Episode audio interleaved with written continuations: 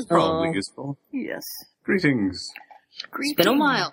It has been a while. Mm. How's everybody? I'm eating a pe- peanut butter and banana sandwich, which is perhaps not the best choice when recording things, but oh well. Could be worse.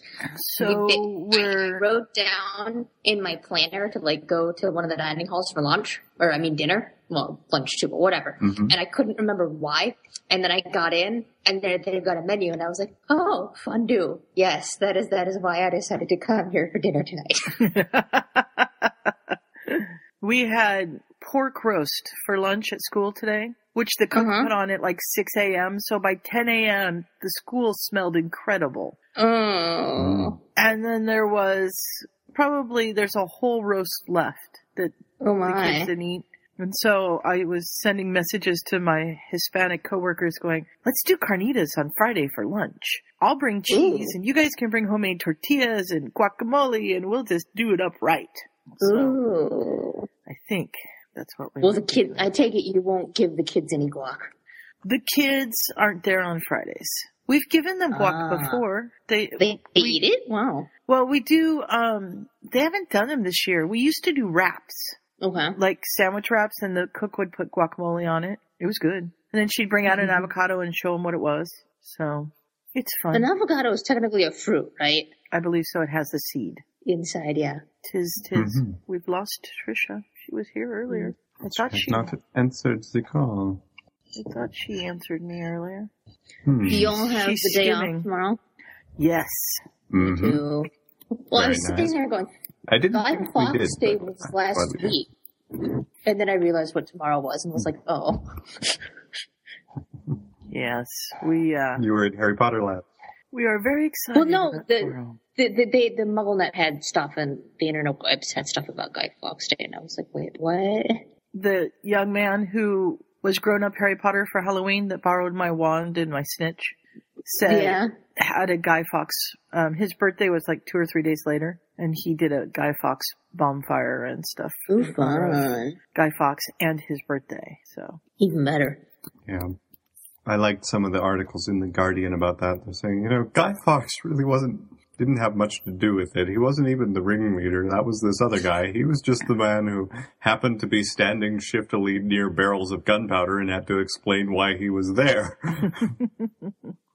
yeah, well, So somebody was pointing out, I forget if it was when we were doing the Canada's fic stuff with the rifle scene in book one, but somebody, I think it was Death Roll, was like, how in the world did Vernon get a shotgun but I don't England? think that you, that you can't just like, I don't think that that's the case. There are hunting. I mean, they hunt, and a shotgun would be a hunting Mm. gun. So That's true. hmm I would say that it would be very easy. Now, a pistol, yes, they would have a difficulty getting a pistol. Okay. Yeah. But- yes. A shotgun is a hunting gun, and they would. They, it's okay to hunt. So Okay. We needed you on the And- podcast. And they So do have a we're like, remark about that get at the beginning of this one. Um, Okay. Because I guess the what happened is the police showed up because there was all this commotion, Jeez. and she remarks in the the um, author's notes at the beginning of the chapter we're starting on that people had commented to her, you know, British police don't have guns. She said, Yeah. "Oh, I didn't realize that. Even though I've done research on all sorts of things, I missed that part. But it's important. So this particular squad had some guns." because the plot says so. So it's a, a minor divergence there. But Mm, not a big deal. I like this shirt. You're lucky I'm not allowed to do magic outside Hogwarts. I need one of those. so I take it we're waiting for Trisha. Trisha finish said, singing? "I'll be." Oh, she's calling all of us. all of us. Okay, I've been chugging a bottle of Mike's. This should be a happy podcast.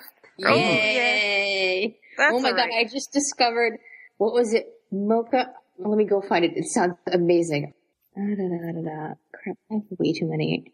Well, it can't be uh, Mocha Mike's. I don't think. No, it's not a mocha mics. It's it's like the most Hold on. amazing thing I've ever seen. It's like basically an iced coffee with Kahlua and something else. Mm. Oh, Is it a lovely. Is it a TGIF Fridays? I don't know. I can share the link with you. Hold on here. I just realized that I've been yakking and preparing for you guys and have not pulled up the fic. Bad, Mm. bad. Hmm. Do you want me podcast that I to send you the link? No, I haven't. Thank you. Okay. Oh, that's alright. I didn't answer the phone real quick. I found something on our skin, and since he started wrestling, I'm kind of freaked out and thought it was ringworm. Oh, Oh. I'm like, oh shit! I'm, I'm so looking up. I'm looking up on the internet, going, is this ringworm or is it just ringworm? Or Ah. So it's ringworm's not that big of a deal. okay. So it's no, not it's just okay. a, it's just a. But the thing is, it spreads a lot through wrestling. Yeah. Oh, yeah. Hmm. And and then yeah, it's just a fungal thing. But it doesn't look like it. But he gets eczema. Mm-hmm. um fairly easy like he just because of the mat has all those um the mat has all of those um chemicals on it when they clean it and stuff like that Right. his skin starts to dry out and he starts to crack and, Uh, and everything so So I'm sure she'll appreciate me sharing this, but my doctor got ringworm and she didn't know what it was because it was on her bum and she couldn't see it, obviously. So she could feel something there. She knew she had something, but she couldn't see it. So she was treating it, but she wasn't treating it as ringworm. She was treating it as something else. And whatever that was made it worse. She was Oops. going nuts. And so finally she had to go to her daughter. Come here, look at this and tell me what it looks like. And then after she described it, she's like, okay, it's ringworm. I can fix this. that's when you take a picture she couldn't get to it. She tried looking in the mirror and stuff. It didn't work. I'm loving uh, Racev's link in the POV chat. The second last one that she just sent is a, a gallery of, uh, of um, and the caption is "You can't be afraid of snakes if they're wearing hats," and it's all these snakes wearing different little cute tiny hats. It's very amusing. It sounds pretty amusing. The first one is a little headband with rabbit ears on it, made out of pipe cleaner. It looks like, yeah, they're fun. That reminds me of the uh, shirt that I got, my Star Wars shirt with my house, with the Harry Okay. Potter house scarves. Alex, just come in through the kitty door, would you? He's standing at my door going, meow, meow, meow, meow. But he's not coming in through the kitty door. Probably because he's so huge that to jump up on the, the rail is hard work. I wouldn't want to jump that high. why does he need to jump on a rail to get through the kitty door? Because the kitty door's through the window instead of through the door so that Oh, I didn't have to put an actual hole in my door. Uh, Well, So I don't know we- what other stories we might have, or do we want to go into our Well, Trisha, we haven't talked to Trisha in a really long time. Trisha, what crazy, funny, nutsy thing have you done lately? I love how you just assume there is one. well, of course. Well, she's Jen. Is she still with us, or did we drop her again? We can't hear her. She's here, but she's a robot. We can't hear you, Trisha. Well, we can hear you. We just can't understand you. oh shit we that- can that actually can that. of course it did. of course the swear word came in i can't really think of anything like truly exciting oh i'm having gallbladder surgery Oh, that dear. sounds exciting. Not? yeah yeah well i'm gonna have it during christmas Oh, oh wonderful. That's sweet. Lovely. Yeah, yeah, I thought, I thought that was like freaking awesome. So, other than that, there's not much happening. I'm done with cheerleading. Yay! Yay! Ulrich's wrestling. Oh, Cool. Trisha's just gonna fade in and out tonight. It's gonna be Yep. really interesting. so, okay, well, I don't think I've got much going on. Scott, Yeah. Winnie, you guys got anything going on except besides it's fondue night? Uh oh, we lost Trisha. Oh dear. Um, well, gearing up for finals. Everybody's panicking. Um, like super, super panicking. hmm That Um, sounds like not fun. Yeah. Well, the, so Finals I already? this- Well, not exactly. Well, okay. So I'm taking a journalism class, and we're writing a, or at least a chapter of a memoir or two or something. And the final product for that class is due on the 23rd, so that we can revise it and critique it and blah blah blah, and have a party on the last day of class. So that's thing number one. Thing number two is in two weeks we have to have basically a rough draft of another paper or a paper for another class due, which is basically like a historiography of a topic of your choice. But nothing's been settled yet because nobody's quite narrowed down their topics. Everybody's flipping out about that. and Yeah. I'm just glad I don't have to write all that kind of shit. Me too. Mm. Yeah, but I've missed it. Like I'm- it's totally different from like doing a work, you know, like work work. hmm And I'm panicking now, but I'm going to enjoy it because it's all stuff that interests me. Like, oh, you know, it's Mhm. not like undergrad for the most part where you're doing stuff the teacher wants you to do. It's, it's stuff that you're like, okay, this is tangentially related to my research for some of it. Um, a lot of it's, there are two paper, one paper that's like, everybody's going, WTF, like I don't understand what you want us to do. So we're all going to like pile into the professor's office and be like, help. Alexander. I think kudos to you to do all that writing. I- Oh, yeah. I'm just writing. I'm just I not a, writing. I just well, no, Well, that I, I'm insane, and I'm doing nano on top of everything else. so Of you're course. insane. So See, there's yeah. okay. Well, I don't. Yeah, I'm. I, I'm just always in, just amazed by people who write because I'm not a writer. I mean, I'm a math person. I work See- in an engineering. I work in an engineering field. That's what I do. You can do the math. I don't understand math. So. Me either. I'm totally with you, Mooney. I'll No. write till the cows come home, but don't ask me to do math. No. You should be I'm the reading the Arithmancer. Yeah, you should, Trisha. You'd like that. It's all about math. Yeah. The uh, the other big story by the guy who did um, the interview we just did, the uh, accidental animagus. Oh, okay, Um, okay. And he, he writes one where instead of being a general bookworm, although she is to some extent, Hermione is specifically focused on math. And when they, they get the, the visit from Professor McGonagall at the beginning of June or whenever it is, and when she's 11, um, and they realize there are no math courses at Hogwarts, McGonagall explains about arithmancy and how they'll get into math eventually, and Hermione manages to test into the third year arithmancy class as a first year. Wow. yeah, it's really good. Can we talk about the lack of math class at Hogwarts sometime? Mhm. Yeah, I mean, I love geometry. Where the hell is my geometry class? Where the hell is my physics class? Mm, Well, I don't Physics know. class is basically charms because it's how to turn off the laws of physics as you select. Oh my god. True. Wow. There you go. See, you just needed Scott. Mm-hmm. He'll Potions, your- chemistry. Yep. Yeah. Uh-huh.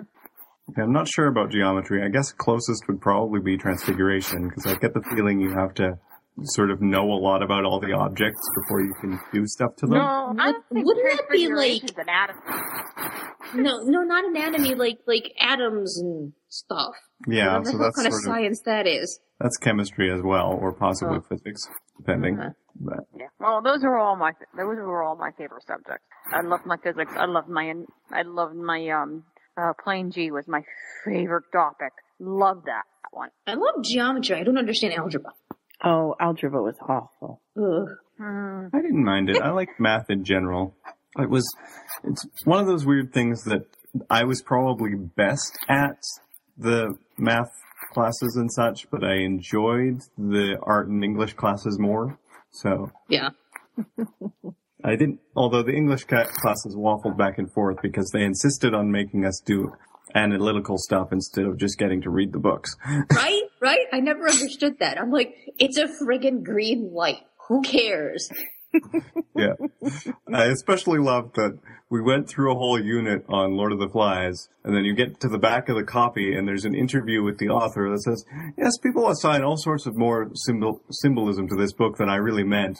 There's probably only one thing that's kind of symbolic in it. I was mostly just writing a story.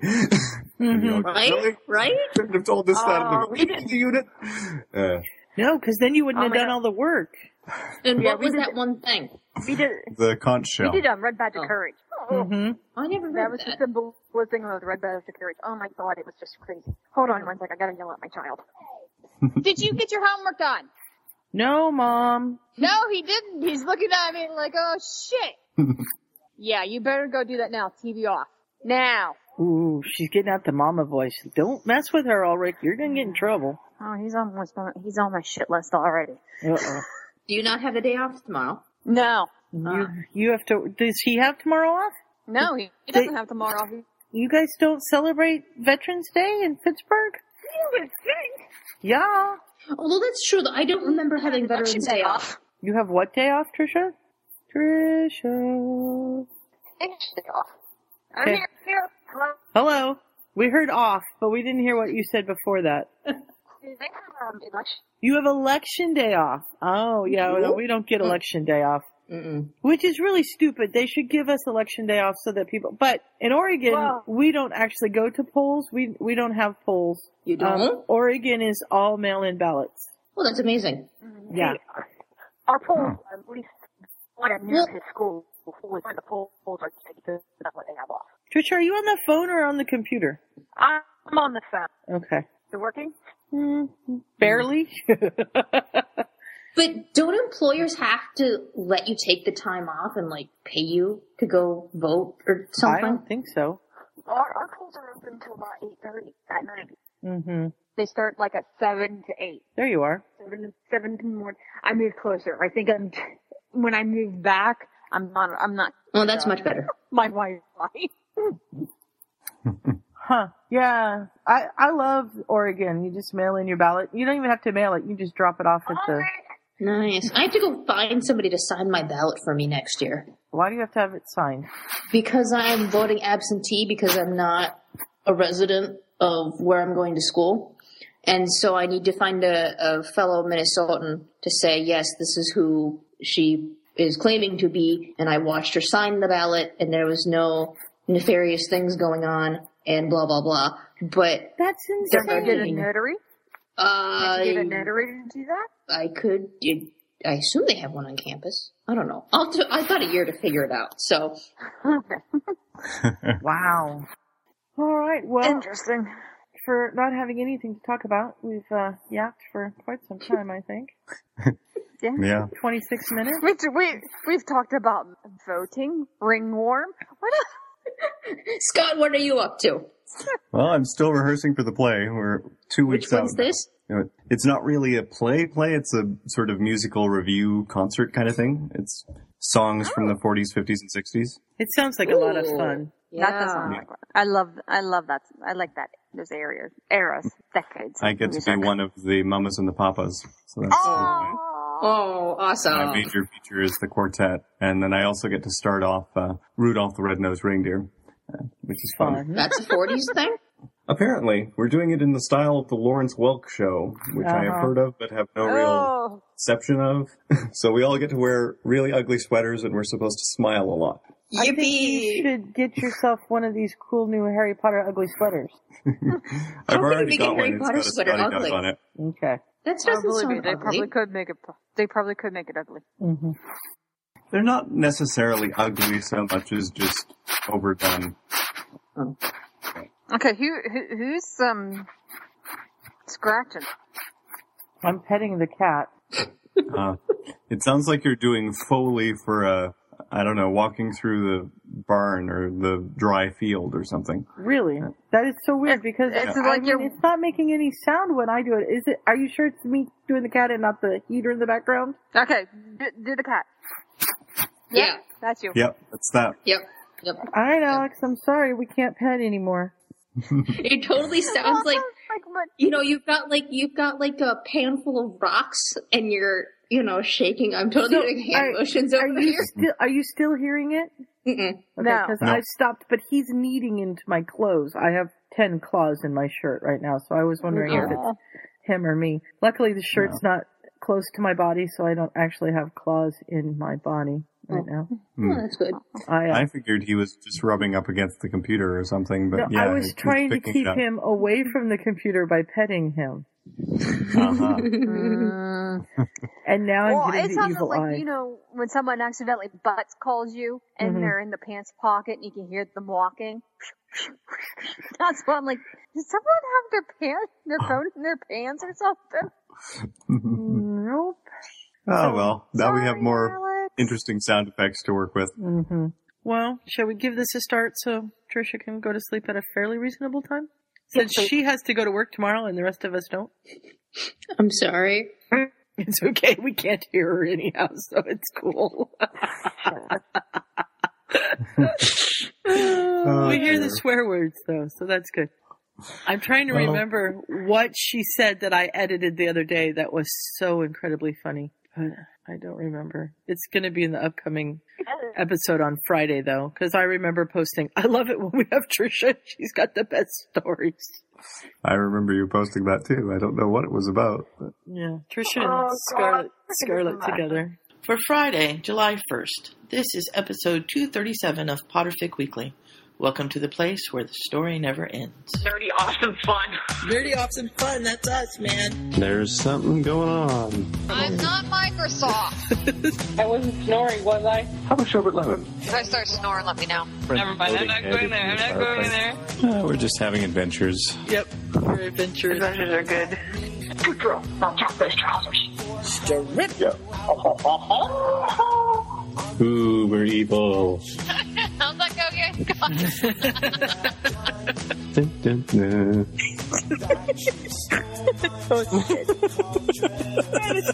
Oh, I snorted so much yesterday. It was unreal. Same Snape time, same Snape channel. It's all Snape all the time, Trisha. Wow, chicka, wow, wow. Of course, he's. I'm so confused. I need to learn how to have a filter on my mouth. Holy shit! It's so fluffy. Yes, Scott. They're there to talk about please. perspective. They're going to worry about homework later. Oh, puke. I swear, I read them for the stories. Sex and snorkax. Awkward. I'm so gonna have nightmares.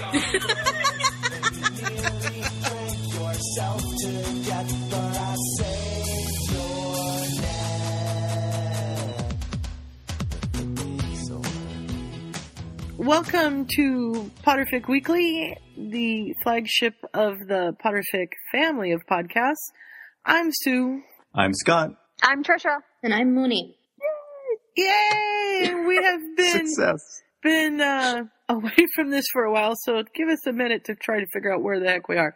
But what's happening is Dumbledore has just been shot in the head and has uh, battled Voldemort and Fe- Fiendfire that Voldemort started in Fudge's office after Gracious me. doing unspeakable things to Fudge. Well, we don't know that yet. What? Well, you know, it's Fudge. miss? It's Fudge, and you know he's such a wuss. So Oh He's an ass. he Yes, is. Du- Dumbledore confronted Voldemort in Fudge's office, and he was whispering something other to Fudge that made him go white, and we Mhm. don't know what that was yet.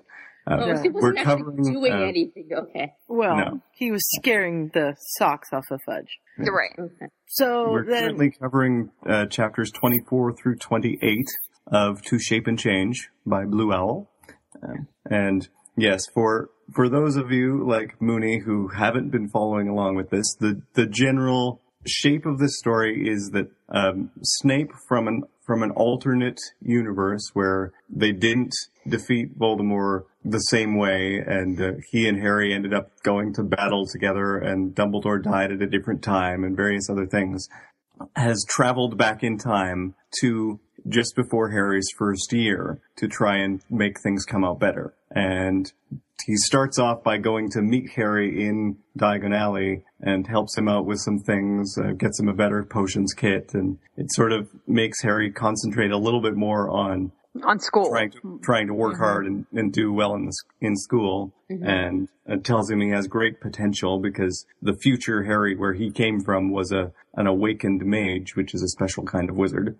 So he's he's generally treating Harry better, and hi the little concentration on studying and working hard a little bit more before the train ride means that Harry makes friends with Neville, and they both wind up in Hufflepuff. yay! And So- so we- we've gone through a fair amount of story through then. There's been these disappearing uh, young kids in the Muggle world, and then we realize these are all young Muggleborns, and Voldemort is doing some terrible ritual with some of them, Oh or planning to. hmm And um, they've just had a big turning them all into werewolves. Yes, also.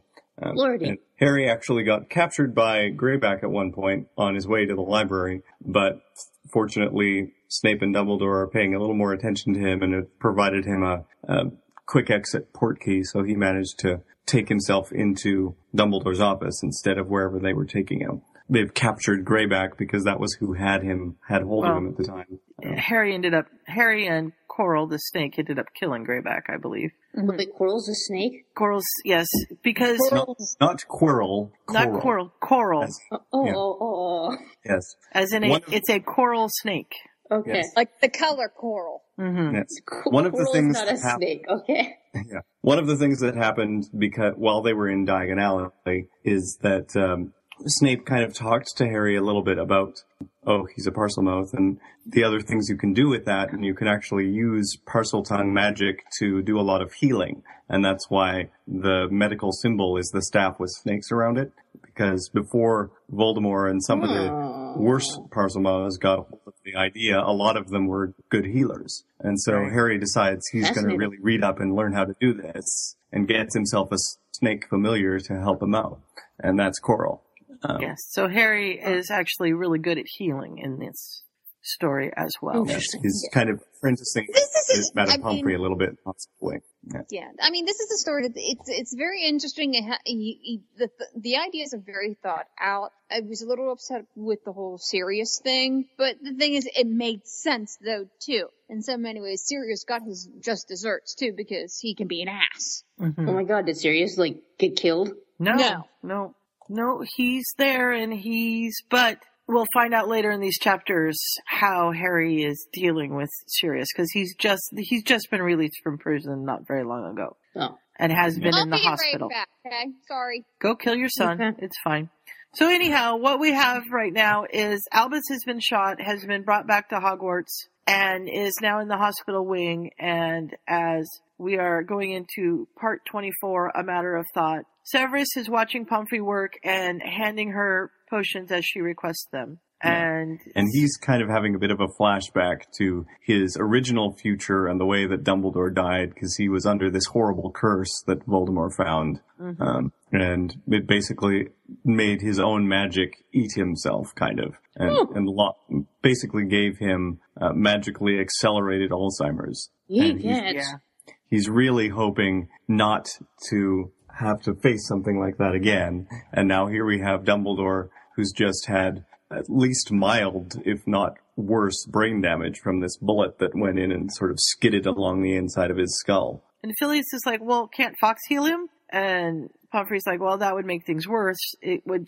heal his skull and his flesh, but there's bone fragments inside and they can cause more trouble if they're coming out. Yeah, so they can't just summon the bone fragments because they don't know what that might do to his brain. Uh, Yeah. Come, well, So Yeah. they come to the conclusion that they need somebody that knows more about brains. And the, the magical world, for all of its advances, doesn't know much about what's inside the body because they don't Yeah. do they don't deal with internal stuff. organs. right. They everything is either ingested or topical, basically. This is true. So they decide to see if there's some muggle healer that they can take him to. And I believe it's Fit- Flitwick knows of someone. Remus says that he was hit by a car once and they did x-rays and stuff like that and they were able to take pictures and tell him and it was absolutely remarkable. So maybe that's a good idea. And Flitwick says, I know somebody, let me go and make some phone calls. Yeah. That has always made me wonder, like, do wizards have, like, x-rays or, like, ultrasounds No, or... they have diagnostic spells, but That's true. that like show it depends. Like Harry kind of sees things when he touches them through the parcel magic, but other Mhm. healers don't really I mean the magic just kind of tells them what's wrong, but they don't actually like see the bone and the fracture and stuff like that, I don't Mm. think. Okay. Yeah. But And this Harry has actually been researching, trying to find a magical way to get pictures of the brain and such because he's Awesome. he's really into this healing thing and he really wants to try and do something for Neville's parents if he can. Right. He's best friends with Neville. hmm Uh, and he's figured out that there's something weird going on with the Cruciatus. In the last set of chapters, we figured out that repeated exposure sort of causes this little um, coating to form around the nerves that then gets torn away every time. And at some point, I think it was with Snape, he he Mhm. noticed he was just doing his general diagnostic thing on Snape, and he'd just been under uh, the curse at some meeting with Voldemort, and um, he noticed this little coating and told it with his magic to knit that all up. And then the Mhm. next time Snape was under the curse, he barely felt it because the magic was keeping that coating there. There's sort of, sort of this immun, immunity to the nerve damage. And Hmm. so now he's wondering if he can carry that through and heal something like the Longbottoms who were damaged much, much longer ago. Right. And he still hasn't really figured it out because the human body is really complex. But Uh-huh. As we'll see in these chapters, once he finds out that uh, Dumbledore is going for these scans, he goes, "Ooh, can I see them? Can we figure this out? 'Cause Yeah. I really, you know, he wants to know what the inside of a wizard's brain looks like, and if that can help." I would I would assume the same thing as a human brain, dear. Right, but he Yeah. doesn't know that because they don't have that technology. So, and then we have Madame Bones who's standing in Fudge's office, and it's just like the sheet of melted glass.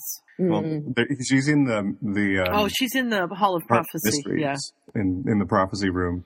So they've shattered all the. This is what this is how Dumbledore managed to keep Voldemort from getting the prophecy. Is he just broke a bunch of them at once? So there Mhm. were all these voices babbling, and Voldemort couldn't hear what the prophecy was. yeah. And there's So- blood everywhere and something else. hmm Uh, and she finds bullet. this bullet fragment, and Wait, I thought you said they went to like somebody's house and Voldy got They, shot. they did, and then as Voldy was apparating to the Ministry to hear the prophecy, Uh, okay. Dumbledore yeah, this, followed this him was getting. a running battle. It, yeah, it was Okay. very exciting. I'll have to They go were going read it. all over the place. Yes, Mhm. chapter twenty-three to shape a change. so they figured out that Voldemort's been injured, though. They found his blood, and so they know he's been injured, but they also know that Dumbledore's been injured. And then we jump back to uh, Hogwarts, where Filius has got a hold of his friend Todd, and they're going to take Albus to a neurologist as soon as possible. And get a CT scan. They're fun. They're And- so much fun. Get a CT scan, yes. Yeah. And Dumbledore actually wakes up, and at this point, he's kind of responding as though he had a stroke. Mm-hmm. 'Cause he's he's been. We saw a little bit of that in the last chapter as well, that he could hardly speak, and he's gotten better, but there's just there's still this slurring, and he doesn't quite have all his words. Um, Mhm. Yeah, well, if you get shot in the brain, that happens. Hmm And he's kind of lucky that it did just kind of skid along his skull a little bit and not actually go through and kill him. Mm-hmm. That's for sure. But Yeah. I think if you're if you're gonna get shot in the head, the prefrontal lobe is the one you want to get shot into. Because yeah, although it does mess up things, eh, you can pretty much live through it, Yeah. depending on how much damage is done. So they tell him that they want to take him to see a Muggle doctor, and they're not real sure that how he's going to react. But he's like, okay. But he also says that his eye hurts. Hmm. yeah. and so they uh dress up in mugglish clothing and head off to the hospital. Yes. Albus has black slacks and a black and purple tie-dye t-shirt and a velvet vest.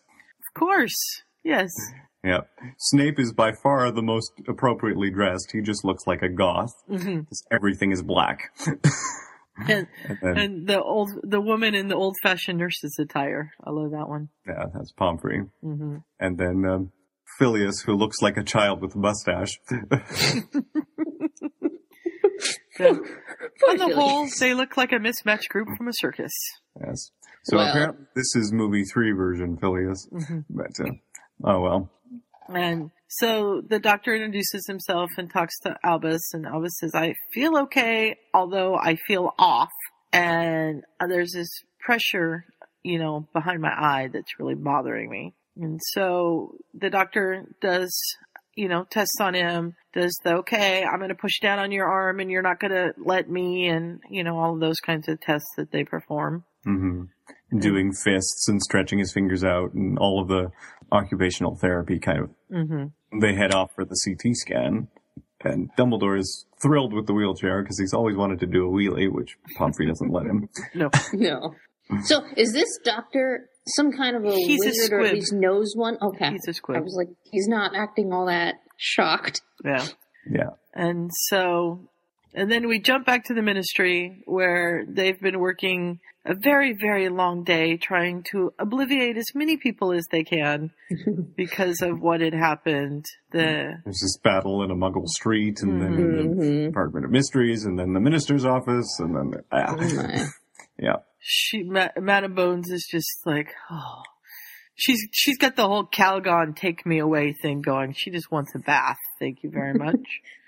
Yeah, the, And the poor Muggle Prime Minister. hmm because the of course Fudge of, hasn't hadn't been telling them anything that they knew about these kidnappings before now.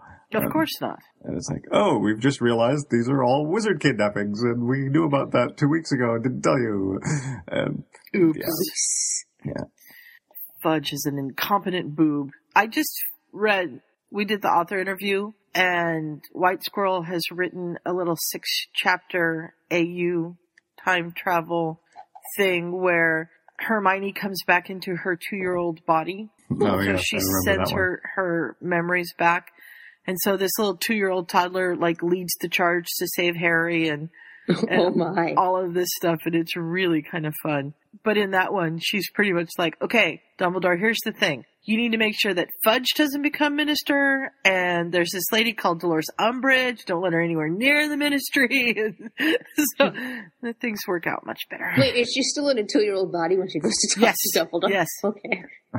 yes, She is. she has to work a little bit on getting the speeches out, hmm but uh, yeah, Yeah, it was really good though. I I That highly sounds recommend it. Awesome. And it's only 6 Mhm. chapters, so it was only a couple hour read. It was really easy. Mm. I just read his two chapter one on the uh, what happens if they treat having a basilisk in the school more like a nuclear incursion. and oh, like as soon as Harry says, "Oh yes, uh, we killed a basilisk," they stop the briefing and conjure fog all over the school, and everyone's evacuated because there might be more of them. And um, yeah, You know, everybody doesn't like nobody freaks out at anything. Like, oh, there's a basilisk. Uh, uh, okay, just go up to the hospital, Wing Jitty. Or you know, like Voldemort was in the whatever the heck room that was. Oh, okay, Quirrell's dead. Whatever. Like, they're wizards, Harry. They just take things in stride. Mm-hmm. Anyhow, we're ba- on this particular fic. Mm. They have managed to keep the statute of secrecy holding, although not easily. And Amelia is just not quite sure what they're going to do because Voldemort is obviously back with a vengeance and there's all these terrible things that he's already doing. Right. And then we shift back to the hospital where Dumbledore has fallen asleep and he's letting Pomfrey and Severus and uh, Filius know about the results. And Mhm. apparently he's doing fairly well. The potions and such helped all the extra conditions that could have resulted from bleeding and things like that. But he's got these fragments of bone in his brain and the one of them is what's causing this ache in his eyes. There's one that's pressing almost into the optic, optic nerve. Yeah. ooh, ooh. Yeah. They're afraid that one's going to shift and do all kinds of un- oh terrible things to Dumbledore's eyes, so that's not good. And there's another one that's not in a very good place that they'd like to remove. So they're saying they'd like to operate. Yeah. Because if they leave them, there's other things that could happen. And just in general, regardless of whether they operate, having had damage to his frontal lobe, there's going to be some increased dis- attention span. He's going to be more easily dis- distracted and find it harder to focus. There may be emotional outbursts just because that's the the inferior inferior orbital surface of the frontal lobe has to do with controlling emotions. Um, so he might have sudden bouts of aggression or some sorts of things. Oh, boy. And He might swear like a sailor. so I can't imagine Dumbledore doing that, but it, it's like, you know, if Dumbledore were hanging out in my chicken coop with me, then you'd hear swearing like a sailor. So this explains those weird cartoons that are going around with the really incompetent Dumbledore. It's the, the brain damaged Dumbledore. oh my goodness. is that it? Wow. Yeah. So That must be it. He's the one who's, you know, dropping Harry on his head and uh, calling Snape names all the time and Mhm. so on. And, she's- you know, Dr. Price is saying not all of these things may happen. They may be very mild, but these are some of the things that could happen. And here are our options for treatment. I feel mm-hmm. like I'm talking to my mother. why? all this medical mumbo jumbo. like, Oh, okay. So, and then Dumbledore wakes up in the other room and he's trying to figure out what's going on and he's like, oh, I'm in the hospital. Okay. And he doesn't feel bad, but he feels a little off and he's got an IV in his arm and wires. And here comes the nurse and she, he mm-hmm. says to her, why did you wake me up every couple hours last night and ask me dumb questions that I answered the last time you woke me up? And she says, Oh, well, that's what we do when you have a brain injury or a head injury. It's how we diagnose the severity of the damage. And he says, Oh, did I answer them okay? She's like, Yeah, actually, you did all right. All right, good. yep, I mm-hmm. remember that. I'm like, can you just let me sleep? Like, you mm-hmm. just cut my head open. Like, like, let me go back to sleep and go away. Yeah, Yeah. no, they don't do things like that the hospital's very bad. So, and then, So they they have their recommendation that he has surgery, and he says, "All right, I can. I'm okay with that. I'll agree. Is mm-hmm. there anything particular I should know?" And um, he just warns him that it will be dangerous, and here are some of the things that could happen concerning your condition. You'll have this difficulty focusing, and so on. And that that's his main concern is he does he doesn't really um, like the idea of you know sudden bouts of anger or emotional problems, but what he needs most is to be able to focus and be able to make plans and uh, things like that. yeah, do all And- the things that Dumbledore does.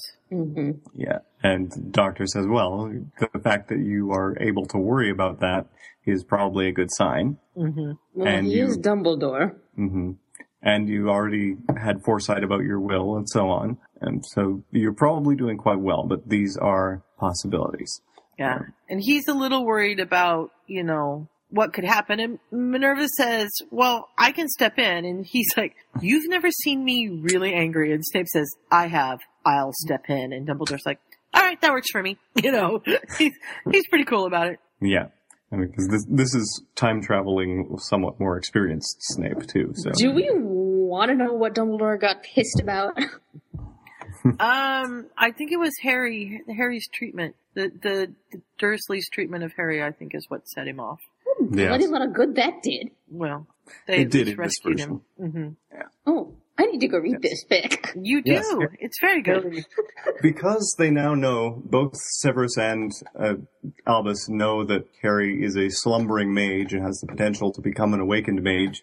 He is now living with Nicholas and Perenelle Flamel, who That's when they trains come the in. 'cause I'm last like, I thought they were dead. No, Yeah. not in this one.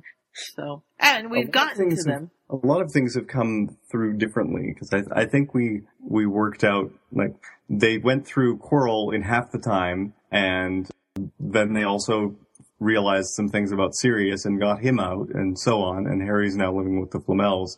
I don't remember if we did Chamber of Secrets stuff. I think so. hmm Okay, because I I was reading that and went, oh my god, is Harry like in heaven or something? Like what what is going? Okay, It's Mhm. just that the Flamels didn't decide to destroy the stone. They're just hiding it somewhere else. Yeah. someplace a little more secure this time. One hopes. hmm Hmm. That's the idea. Well, and actually, what if I don't have my fics mixed up, which is possible because it's been a long time since we read this one. What Snape talked Dumbledore into doing was hiding the stone in, in Dumbledore's office and having the the chamber and all of that stuff down below. Yeah. The third floor is a decoy. yeah, the third floor is just a decoy, so the stone's Oh. actually not there, Yeah. and so it's very safe. hmm So it all worked And out much so- more easily. Actually, Harry doesn't go down there because He's smarter than that in this version. right, and good. he's actually rescuing Norberta from uh, the hallway where she's been engorged, and Snape goes down and finds Voldemort down looking for the stone in the mirror and says, you know, Dumbledore's hid it. It's under a Fidelis. Uh, there's no way I can tell you where it is because I don't know. And so he gets crucioed and left yes, because and that's it's got to keep his Harry cover. has the experience with him in the hospital wing of having been recently crucioed and, Yep. and figures out what Uh. that looks like. Um, And so we Mhm. have Nicholas wanting to go have a talk with Harry, and so they go out to check on Norberta because Nicholas is also housing Norberta at his house. because he's got lots of property and things like that. and he's Um, in a, and Norbert is in a stable. Forgive Yes. me, but as far as I know, stables are made of wood. Is that the smartest thing to do? Well, she's fairly under control and doesn't breathe. Um, she's fairly tame and is it's fairly safe, I think. hmm I think there are some stables or buildings of that kind that have stone in them too, Mhm. so that's a Mm. possibility. I don't know for sure, Yeah. but uh, So they're talking about the flashes that Harry saw last night because Harry still is connected to Voldemort. And so he was having terrible nightmares last night and, and seeing and feeling what Voldemort was going through.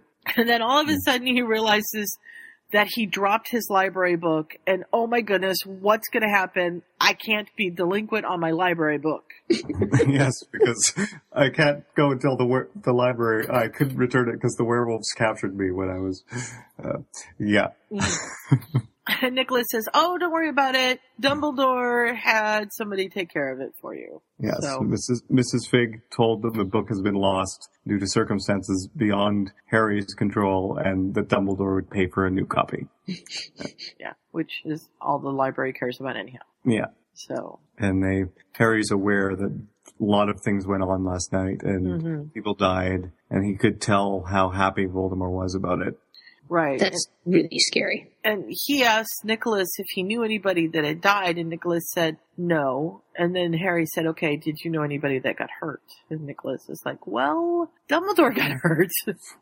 Yeah. and Harry says, "Does he need me to heal him?" He said, "Well, right now he's going through the Muggle doctors, but we'll see." Yeah. And also, he has something else to talk to Harry about. Mhm. It might be time to start unlocking his magic a little bit. And we move on hmm to cause and effect. And we shift to Voldemort, Mhm. who is having Bella treat his wound in his side. I thought it was in his leg, but maybe it was his side. No, it's in his side. Yeah. And, you know, Dumbledore, that muggle lover, ruined everything, and he really must die because. Ugh.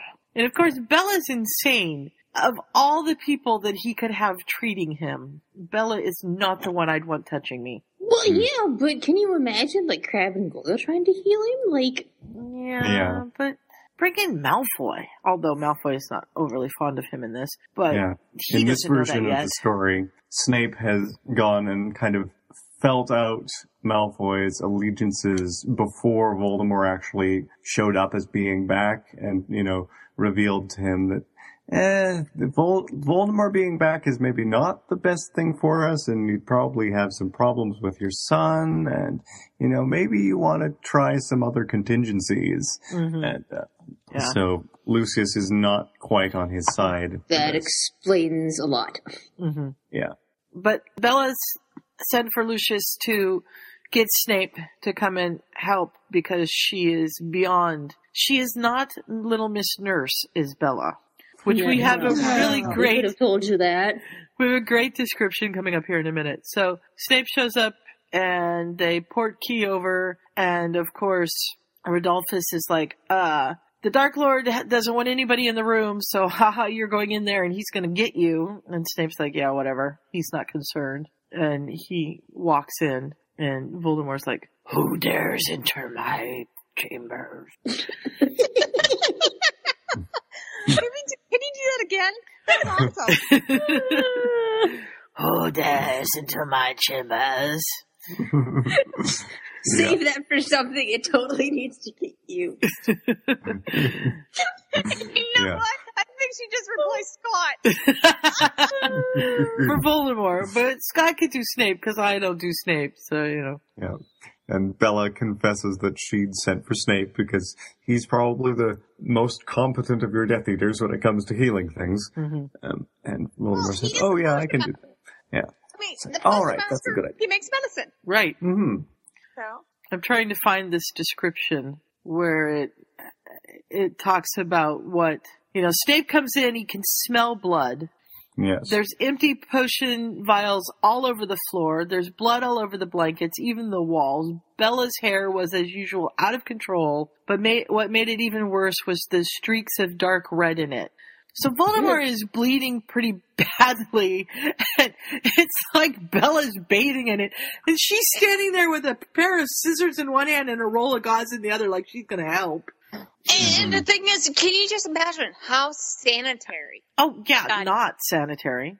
Yes, and that actually becomes a plot point. It does, which is really cool. And you gotta really give Snape kudos here because he is lying through his teeth to Voldemort, which he does all the time, but mm-hmm. this is pretty spectacular.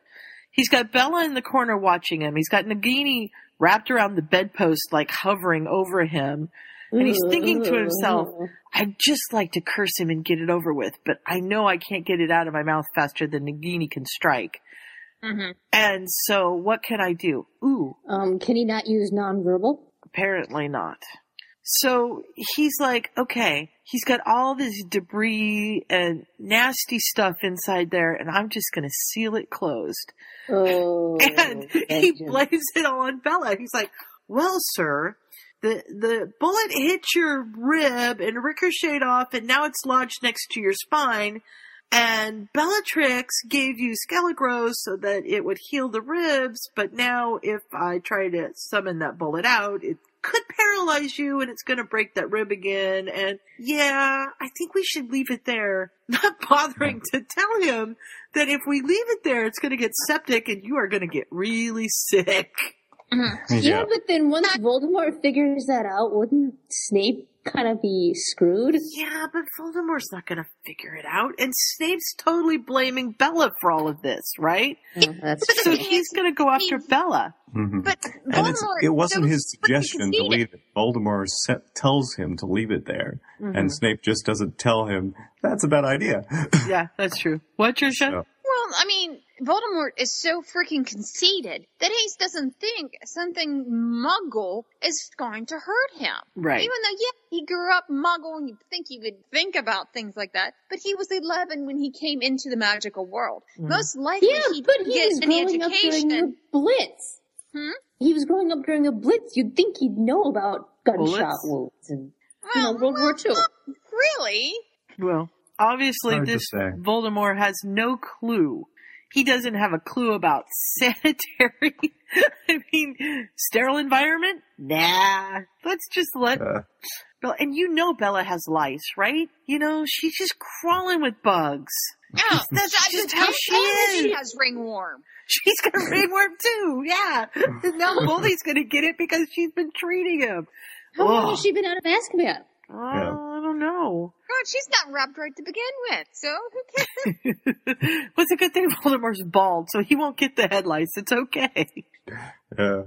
So Severus just says, "Shall I close the wound for you, my lord?" And um, and Voldemort says, "Yes." It's clear Bellatrix is incapable, and he just seals all that in there. hmm Oh my god. And thanks him for allowing. The Thank you honor. for allowing me the honor, my lord. It's kind of like, Yeah. I just healed you, son of a bitch. That's it.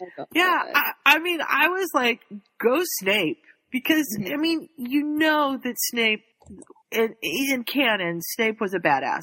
He was lying to Voldemort constantly. But this is a step above here, you know? I was like, yeah, he's pretty cool. He got him. hmm So, And the Yep. is how kind how satisfactory is would it be? Is just like you know what what what kills Voldemort? A Oh, yeah. Muggle. A Muggle kills Voldemort. Right. That's just perfect. It's sweet justice. it is sweet Mhm. justice. It's Mhm. going to be very interesting to see what happens. Because I haven't read the end in a long time, so I have no memory of what happens at the end of this. It's been it's been a, it's been a while since I've re- I've read this. It's been a good 4 or Mhm. six months. hmm I Because enjoyed it. I Voldemort is a remember fairly enjoying tough guy too, so you know it's possible he could power through some of this, but we'll have to see how it goes. hmm So they're using Norberta to uh, help unlock part of Harry's lock, and so he's supposed to just stare into her eyes and not look away. That sounds dangerous. hmm Yeah, and Nicholas does a small chant, and there's this rush of power. And he can feel a little bit. You know, he can feel that something's changed, and they've lifted about a quarter of his lock. And he says, "Okay, why don't you try?" Well, f- then then he passes out.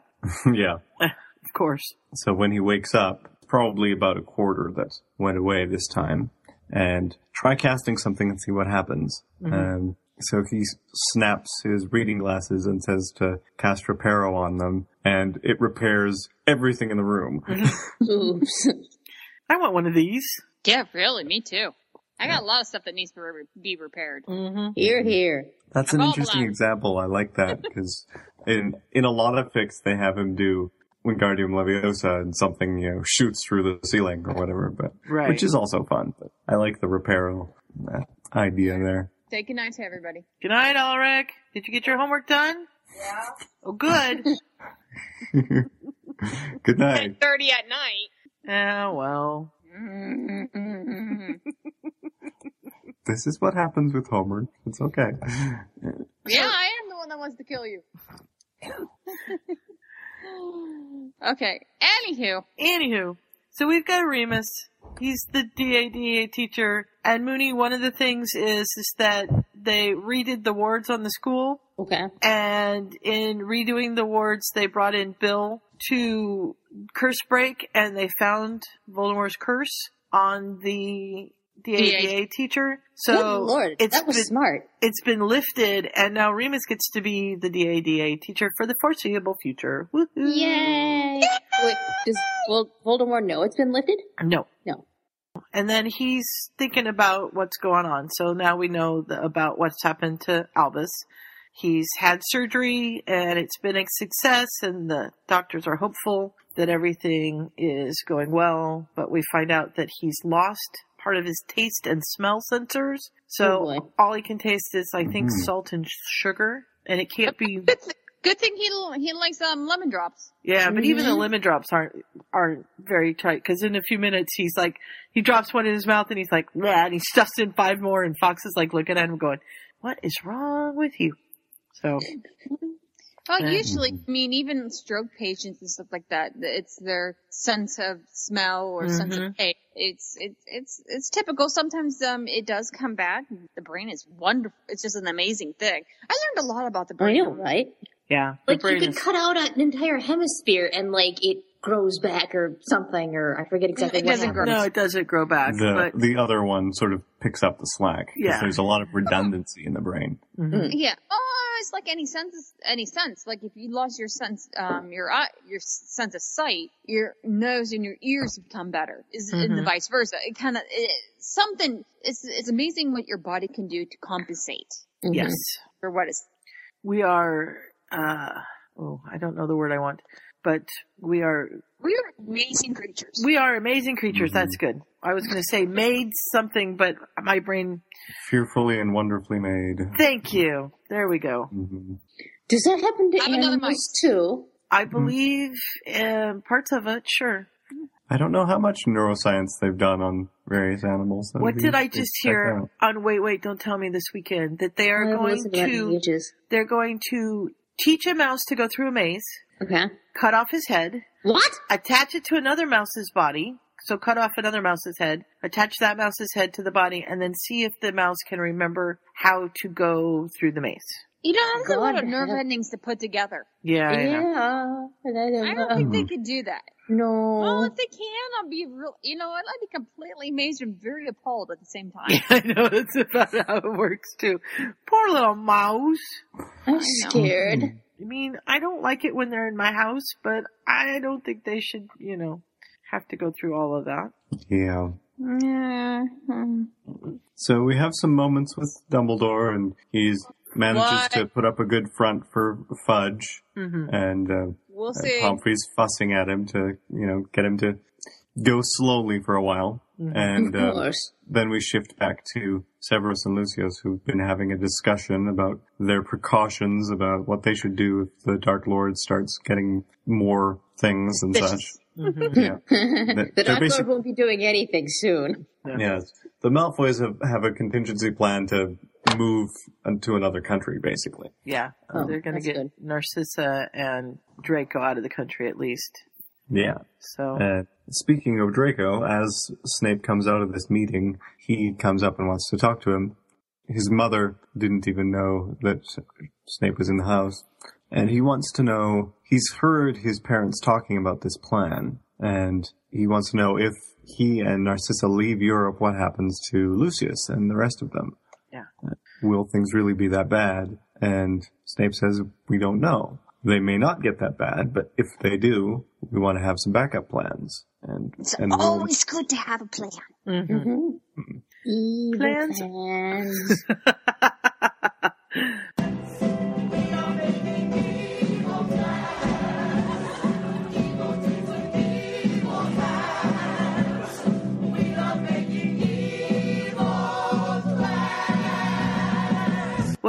yeah, this time around they're evil plans, and they're evil plans against Voldemort instead of against us, so that works.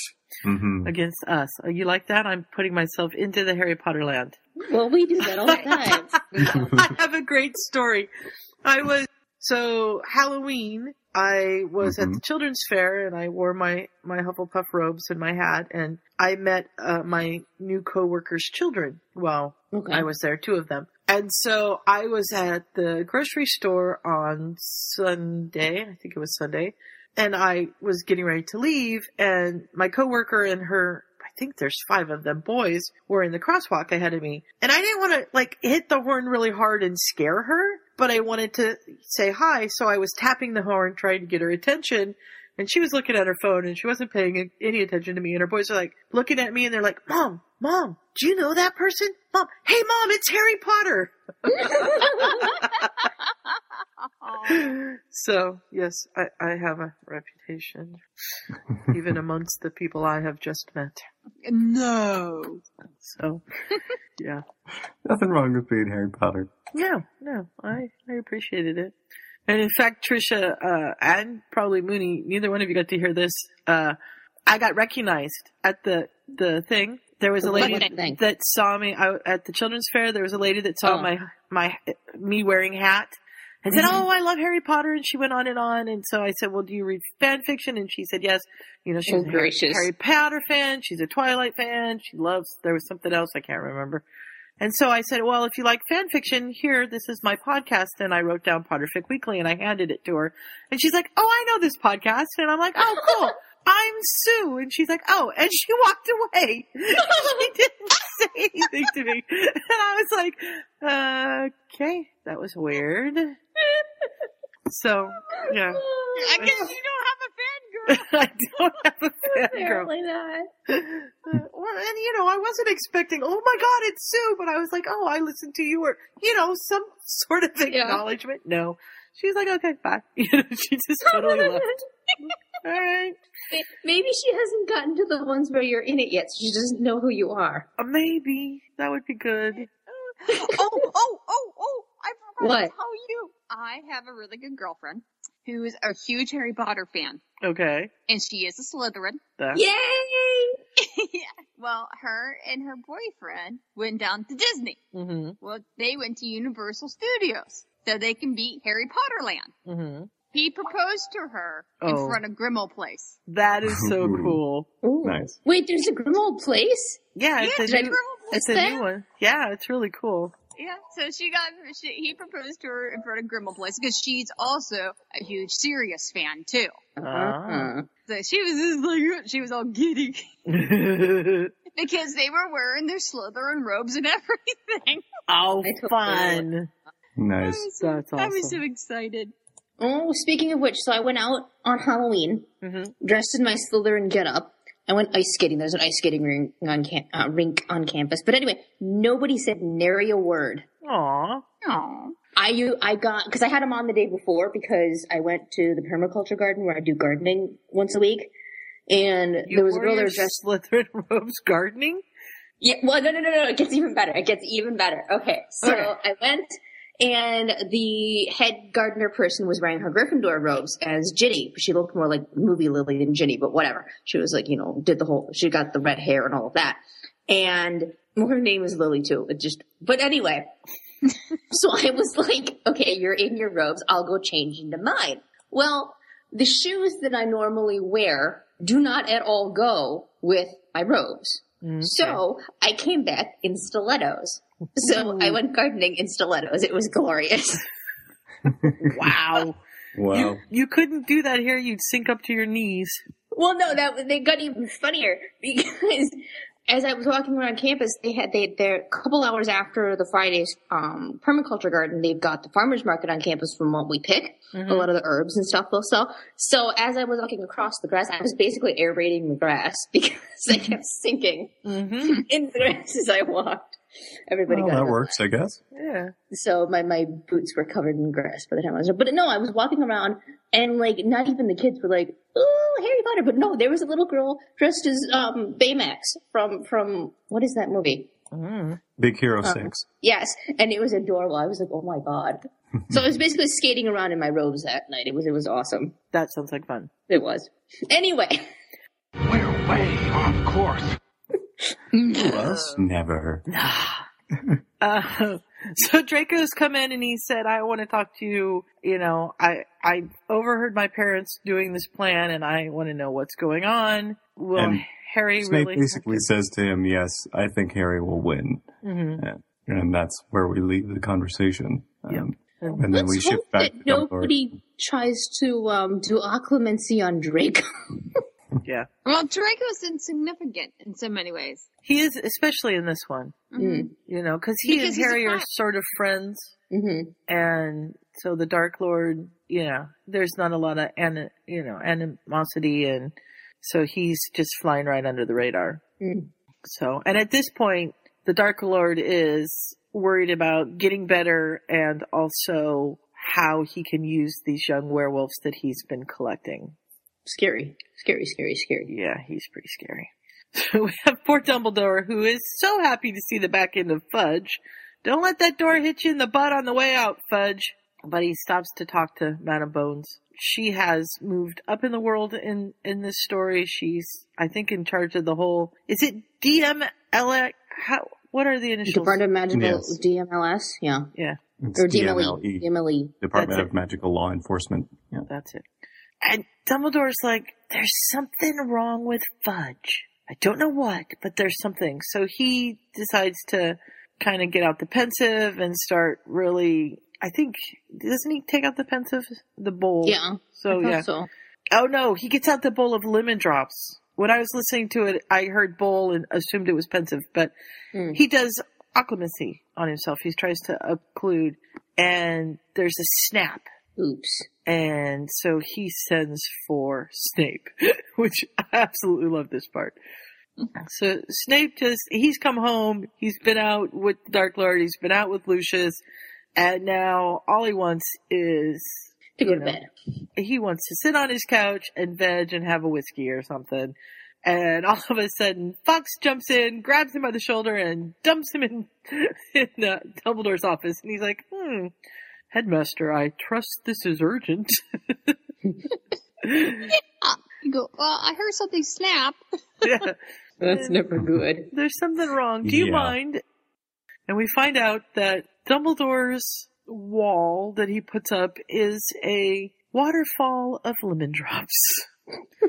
I love that. And Of if, course it is. if he really wants to be holding people out, it's an avalanche of lemon drops. Hmm. And you're not going to get past those dudes. So, Yeah. There's But- some little jolt that's happening. mhm. And he kind of follows it back to the source a little bit. And it's Dumbledore's magic trying to fix his defenses. Because he can tell there's something wrong in his head. Um, My defenses are down. he says, I think you can handle it on your own. You just need to rebuild your, your blocks. occlumency defenses. yeah. And I'm going back to my quarters. But if you need me, send Fawkes. Yeah. I would rather you didn't because I want to go to bed, but. And then Oh, we move on to Harry's birthday. yay, birthday. Yay! birthday! And they're inviting a bunch of people, and Harry kind of wants to invite Draco, but Snape doesn't think that's a good idea because if the Dark Lord finds out, they'll be held to pay. Yeah. And they'll start wanting to use him to get closer and all of this stuff. Mhm. So And he, Severus is going to tell Draco why, what his reasoning was for having him not invited, because then Draco will understand.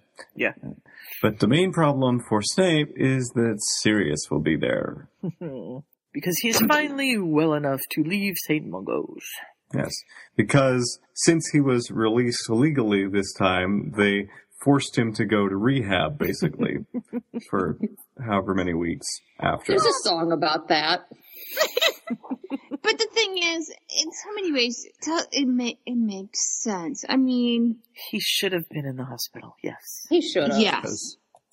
I'm sorry. I mean, in so yes, he wasn't ways- as insane as Bellatrix, but Still, there's some emotional issues. It's not the most stable And of we even saw it, nor even in No. canon, we saw the emotional. Well, and No.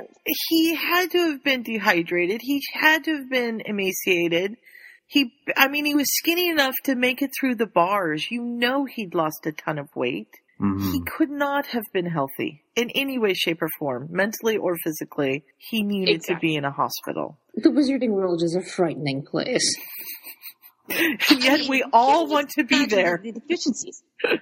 I know, right? We're all just like, I want to be a wizard. And you're just like, no, I need to think this through. I want to be a wizard after all of this happened. Yeah. yeah. You know, I suspect that after all of this happens, like the muggle born students or even like the muggles that get involved are going to be like, we need to like overhaul everything. hmm Yeah. Let's fix a few things. Uh, the Flamels are not going to the party because they don't want anybody to know that they've got Harry staying with them, and they're Mm. just going to have a small intimate party. But there's uh, some Hufflepuffs invited, Susan and Cedric and Hannah and Justin Finn Fletchley and Ernie and stuff like that. So Harry's going to go have a birthday party, and and it's party for Neville as well. So the two of them, since they're buddies, are Mhm. are gonna go. And Snape just stands in the corner and watches. Yep. And That Dum- wonderful w- wallflower. yes. And Dumbledore's like, presents! Oh my god. And so, and I, I love this line too. Harry and Neville both receiving items of usefulness and pointlessness. Isn't Yeah. that the whole part of getting That's the birthday whole presents? Part, yeah, Yeah. it's perfect. It's a great line. I, I never thought of it that way, but it's so true. So, and Snape gives them both books, medicinal potions for Harry and vital herbs for vital brewing for Neville, and he is watching Sirius, who has no idea that Harry. Neville knows how to do potions. Yeah, Yes, because he was friends with Harry, and Oh. um, Harry has some extra books and things that um, Snape lent to him and can show him how.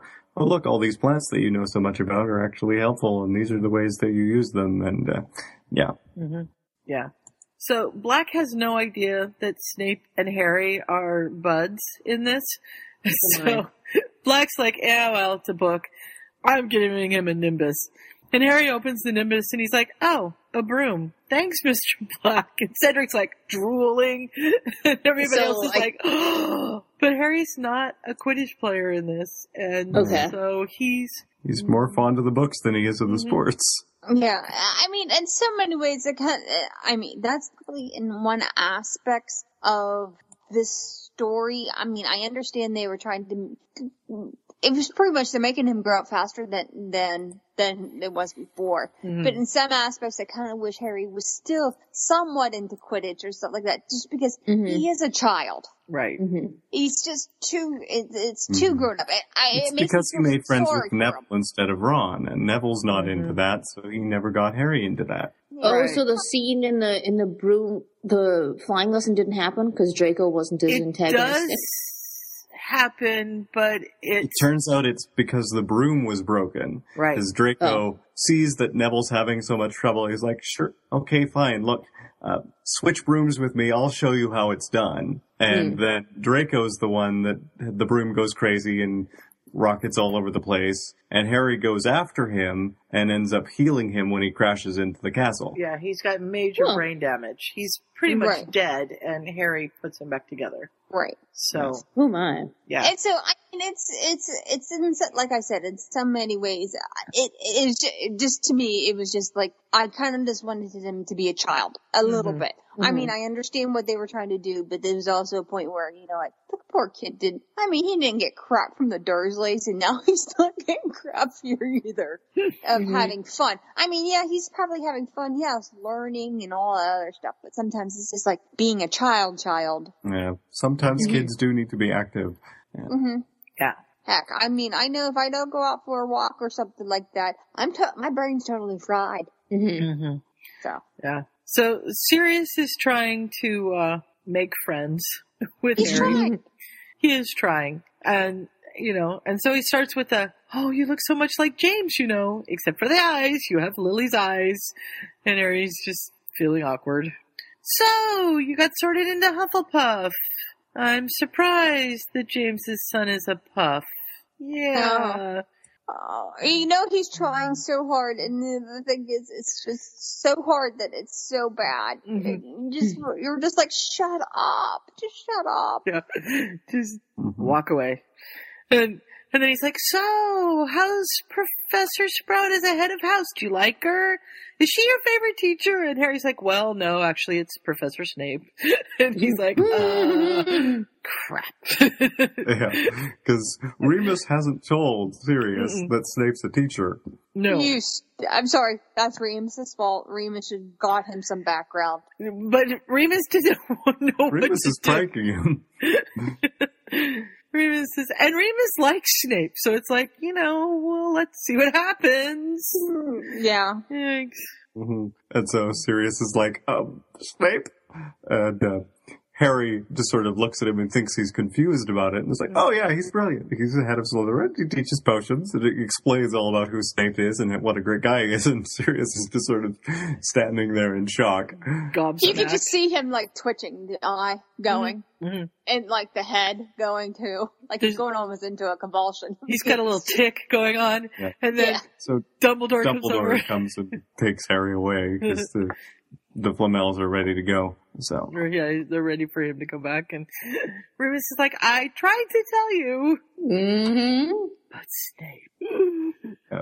well, Snape saved his life. Mhm. Try not to, you know, do anything foolish. And he's very loyal to, Harry is very loyal to the people he cares for, so you might want to put a, put aside some old grudges. Mm. yeah, Snape can't really believe this because, of course, he's eavesdropping on everything. of course he is. Mhm. So, and There was no dropping of eaves, sir. yeah.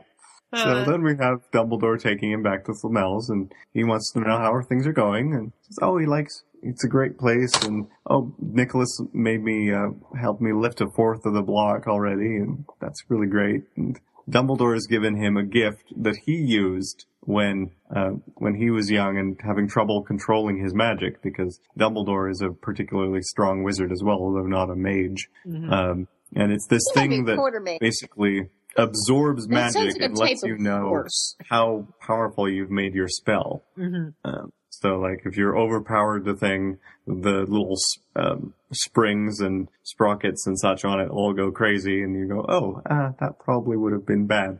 Um, Mhm. yeah. so, So it's it's kind of a really cool little gadget, and it's not canon, but it could be because we know that Dumbledore has all these gadgets in his office, so it's totally believable. Mm-hmm. Uh, yeah, I like it.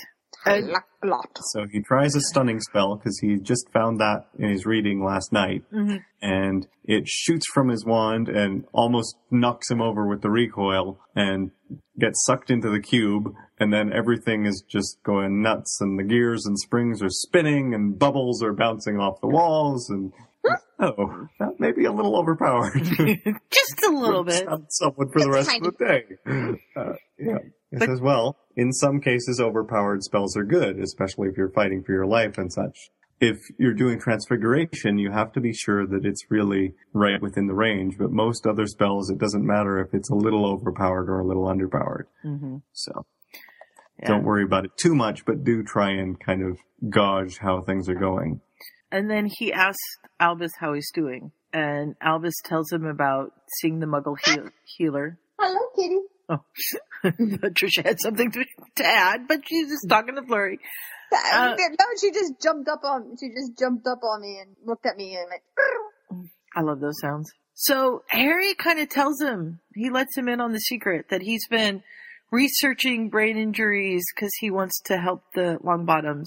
And so kind of plants a seed in Dumbledore's mind that may come about later in the story that they're going to try to get the Longbottoms to a muggle doctor.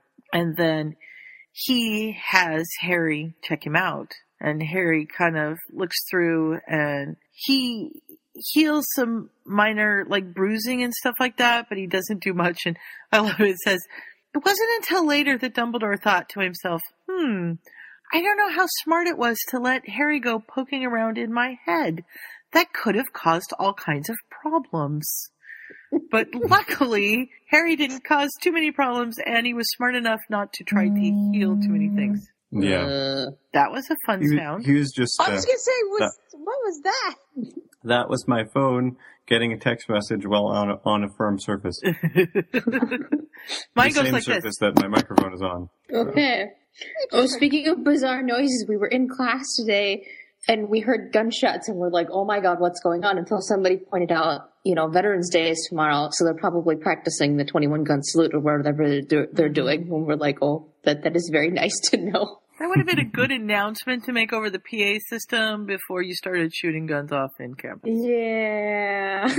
Oh, jeez. With all that goes on, yeah, that's not probably the smartest thing. Yeah, we we don't have the smartest administration here.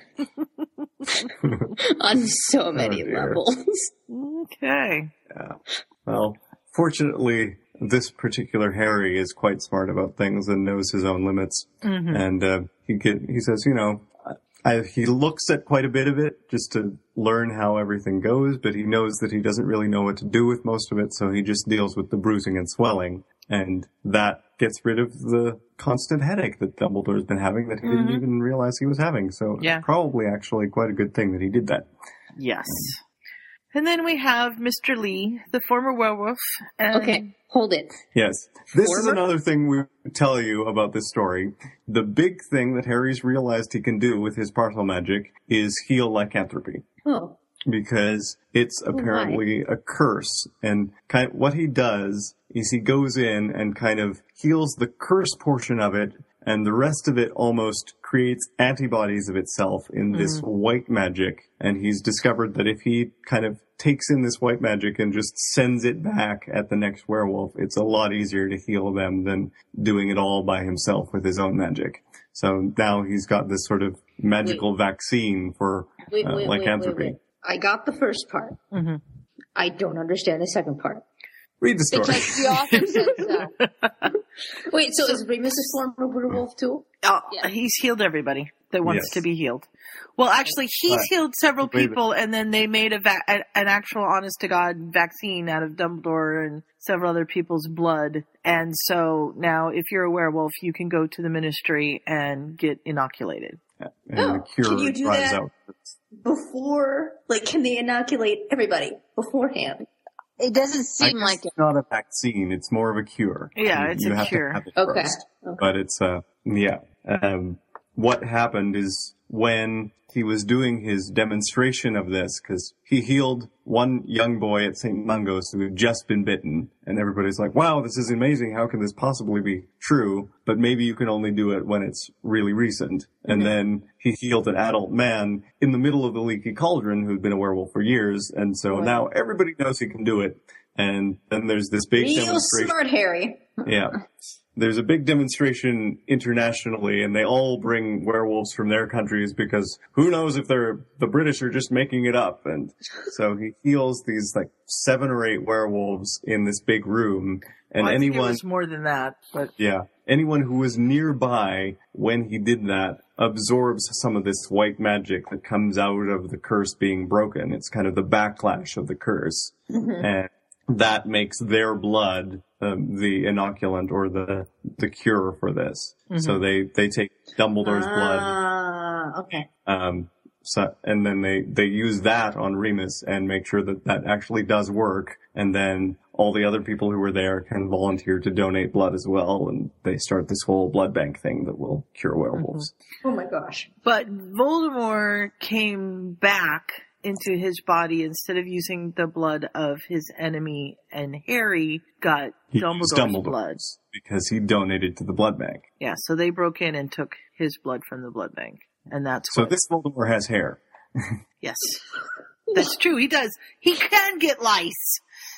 Wait, what, wait, what does having Dumbledore's blood have to do with his getting hair? Because Dumbledore is an extra special kind of wizard, and his magic responds to um, intent a lot more. So, um, oh my god, so Voldemort was like, let me have hair, and like, poof. yeah, mm-hmm. he he t- turned into more what he was expecting or wished he would look like after this ritual. Oh. Whereas in canon, he got a lot more of the snake features.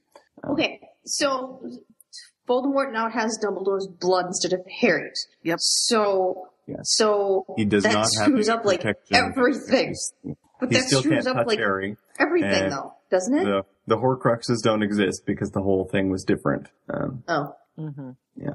but we're really kind of going about this kind of piecemeal because Mm-hmm. trying to catch you up as things occur. right. So you probably want to go back Well, and read okay. the other 23 chapters. yeah, But, yeah, I that probably will. but yes, the, the major thing is that Harry Yeah. can cure Are we still lycanthropy. at chapter And one of the international representatives We're almost is Mr. Lee. done with it. I No, think we're on chapter twenty-six. Six. six.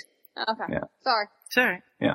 So Mr. Lee is one of the werewolves that has been healed, but he's also a member of yeah, the International Confederate of Wizards. And he really wants the International Confederation of Wizards to help out in this, but basically all they're doing is going, "Oh yeah, you have problems. That's an England problem. Yeah. They can deal with it. You get to do Yeah. it on your own." Of and course so they are. he is going to throw his political power and and whatever. Yeah, he's going to offer his personal support to Harry because he can't can't do it politically because he's he's not legally legal allowed to you know offer the support of the ICW, but he can offer his own support. hmm So Yeah. that's what he's going to do. And then we jump to Severus, who is having a calming drought. Yes. Because the Dark Lord is just suffering from a mysterious unknown ailment. What could this possibly be? yeah. Hmm. Mhm. Don't give them antibiotics. Yes. Yeah, well- and we discover that he's planning something with all these kids that he's kidnapped. because children's magic is very neutral and adaptable, and he's going to use certain rituals that he's found. To And help strengthen him. like, Mm. I need to find out where these kids are. Yeah. And so, and then we're back from summer vacation and on the train and the, and we get to meet Luna. yes, End of Neville's. Neville's rescued Luna. He's trying not to say that she was a bit weird, but, uh, Hard. Yes. Yeah. Luna's like, oh, Neville was kind enough to escort me away from the minis- ministic. How do you say that word? Ministic. I don't know. Music? yeah. yeah. Monistic flubsies. They gather at the tracks of magical trains, and they can suck you under, you see. And Harry's like, Oh my. where'd you find this one? yeah. Well, we've got enough candy for all of us. And then Draco and Vincent Gregg show up. hmm Oh, hey, want to have some sweets? Yep. yes, we are in the Twilight Zone. Uh, Wait, so this is Luna's first year, so Harry's just a second year and all this has happened now? Yep. yes. My gracious. Things are in a very fast track in this universe. Okay. hmm Yeah. And he, Draco's like, how was your summer? And Harry's like, it was the best one ever. And Draco's like, really? Your muggle relatives were nice? And Harry's like, nope, I got moved. Can't tell you where, but it's a good place. Draco's like, Yeah. all right, that's good. hmm So, He gets to live with someone magical now, and so Draco's okay with that. hmm but And when they Harry get off, decides not to bring up the whole, you know, kidnapping, taken to Voldemort, attacked by a werewolf, etc., etc. Minor details. little things, you don't need to know that. it's not important. Yeah. So, but they get off the train and they go to the carriages and Harry can see the Thestrals and he's like, whoa, what's that? And nobody else can see it. Coral, the Except for snake can see it, and then Neville can see it. And Luna, oh, is Luna's mother not dead in this? Because you, Luna usually can see it, but he, she Yeah. doesn't say anything. Well, And- isn't she? She's the first year, she's supposed to go on boat. That's true. Oh, Yeah, that's she true. She's not there. the That's it. You're just as sane as I am. so That Percy, was a good one. Percy shows up and he's like, "What? No, there's nothing there." And then other people, other prefects show up and they're like, "Yeah, they're Thestrals," and oh, and they pity him because he, they've seen death. Yeah, the Hufflepuff and Ravenclaw prefects know what these are that Mhm. Percy didn't know about. Um, and um, the Hufflepuff prefect can't see them, but he tripped and fell into one in his third year and was kind of freaked out. Until somebody told him what they were. Yeah. So And Neville says it was his granddad that he saw die. mhm. And Susan assumes that it was him seeing his mother that means he can see them. And of course it's because Greyback just died in front of him. yeah. Yeah. And we move on As to chapter. Dumbledore threw him into a desk and Coral the Snake bit him.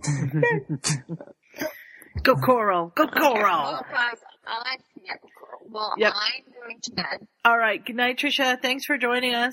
Night. I'll see you guys next time. All right. okay. Hopefully next All week we'll finish this one out, and then we only have one more fic to do. And I think I like this. Uh, I think I like the other fic because Harry is hysterical. Okay. Yeah. I need to read this again. I was either in a bad mood or something because I don't find it funny. I don't Well, either. Don't he- worry. Okay. Well, because I think the other one because he just. I think it's just funny because um Harry keeps on putting the rumor that Draco's mom is well Draco is the love child between Snape and his mom and it's I Mhm. don't know why I just found it to be funny. hmm You're, you're a stupid elf. That's a different one. Yep. Yeah, that's a different one. So, okay. Well, good night. It was good to have you back. We've missed you. hmm It's good I to know I'm do this in general. Mm-hmm. Yeah, but all right. Good night. Good, Good night. night. Mhm.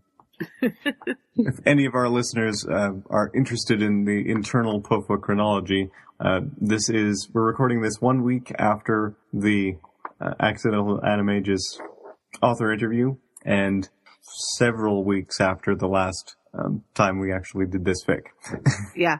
We, we've had uh, several weeks off due to illness and rehearsals. scheduling woes. hmm And then we're on to part 27, which is True Colors.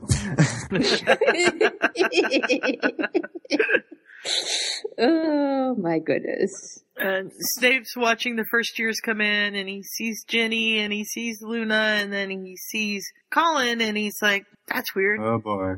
What's wrong with Colin? And then he realizes that Colin's brother was taken. Yes. And that's Dennis why. was one of the ones kidnapped, so Colin is not nearly so bouncy. No. And he doesn't have a camera and all of that stuff. Mm. So. And we find out that Professor Binns has retired. Yes, he will now be offering private tutoring sessions in the library if anyone's interested. Yay! No, no, of course not. Yeah, Oh wait, Professor Cattermole. So okay, so okay, that that Cattermole. All right. it's Mary. Yeah, I can't remember what they did that made Professor Binns retire, but they they've managed to get that put together. An through. exorcism. Well, I think they just said, wouldn't you rather just uh, teach whatever you want and just, you know, help kids in the library kind of a thing? And they gave him, he either had to change his curriculum, which he wasn't going to do, or he had to retire kind of a thing, as I recall. Mhm. So, Yeah, and so we have a new history professor, uh, Professor Cattermole, and that makes Snape cringe because he knows what happened to the Cattermoles back in the day. So he says to himself, I really should go to the beginning of the year staff meeting so I'm not surprised by these things. Hmm. But in canon, didn't they get out? They did get out. Yes. yes. So this is another one of the divergences from the the AU that this Snape is from. Mhm. Oh, okay. Because the the war in general meant, went much worse than canon. Uh, okay. and lasted longer. And it took them several years past school before they either, I don't know if they managed to defeat Voldemort. I think they did, but things were so bad that it just wasn't working. And Harry basically sacrificed most of his magic to send Snape back in time. So, Mr. Potter JH. Why are Harry's initials flipped? Uh, typo? No, it's it says that he's intrigued and slightly confused by the order of his name. Oh, right. It's So- because um, Mr. Lee is writing in reverse style. Okay. Because hmm I'm smiling and nodding over here. They're trying to do the thing where, like, Japanese names are and a lot of other Asian names are reversed. Like, they what you Yeah, say but- but- but- first but is that's- not your first name. But I No, think no, they've no, kind but- of mixed that up. Yeah, because his first initial and middle initial are flipped is my problem. I don't mind the other part. Yeah, I He don't just, know. Mm. but anyway. So he's sent Harry, Mr. Lee has sent Harry a letter. Harry's not really sure what to do with it, so he shows it to Snape, and Snape says, This is a good friendship to cultivate. Go ahead and cultivate it because you might need what he can get for you. And hmm. so Harry's like, Yeah. all right. And he's still having his Friday lessons with Professor Sprout, and he's still spending his weekends in the infirmary. And in fact, he's gotten so good at it, he doesn't even have to really speak Parseltongue anymore. He can just think it, and he, uh, and things start to heal. Yeah. So, That's rather frightening. Mm-hmm. And so now they're thinking about maybe looking at the protective things you can do with Parsel magic as well as the healing things. But those are supposed to be harder because you have to have all the, the steps and the building blocks ready before you can do any shield making, and things like that. So, and basically we just kind of go through, it's kind of like a, a grocery list here. We've got Professor Cattermole's really good. She's better than Binns, but we always expected that. Um, everything else is going okay. Outside of class, he's corresponding with Black. He's not really sure about this guy yet, but he's trying. Um, He's sending le- messages back and forth with Mr. Lee mhm. and everybody's recommending Harry for Order of Merlin and he's not sure about this whole idea, but eventually he kind of has to go with it because, you know, he's carrying lycanthropy. What else are you going to do? Mhm. But Yeah, but he's not real, real sure about it. And then Severus isn't having a good week. Severus and the no good, very bad. day, week, something like that. Severus Yeah. is going to move to Australia. But, If uh, need me, I shall be in Australia. sorry, that's Yes. from the book. Because he was trying to keep a fairly low profile about, you know, sort of kind of helping come up with the, the cure, yeah. the vaccine. And, And now they're awarding him an Order of Merlin first class for it. Mhm. Oh dear. yeah. Yeah. So much for that. And now he has to, uh, go and deliver Voldemort's potions and he's not really sure he wants to do that. And yeah, and the werewolves are all pissed.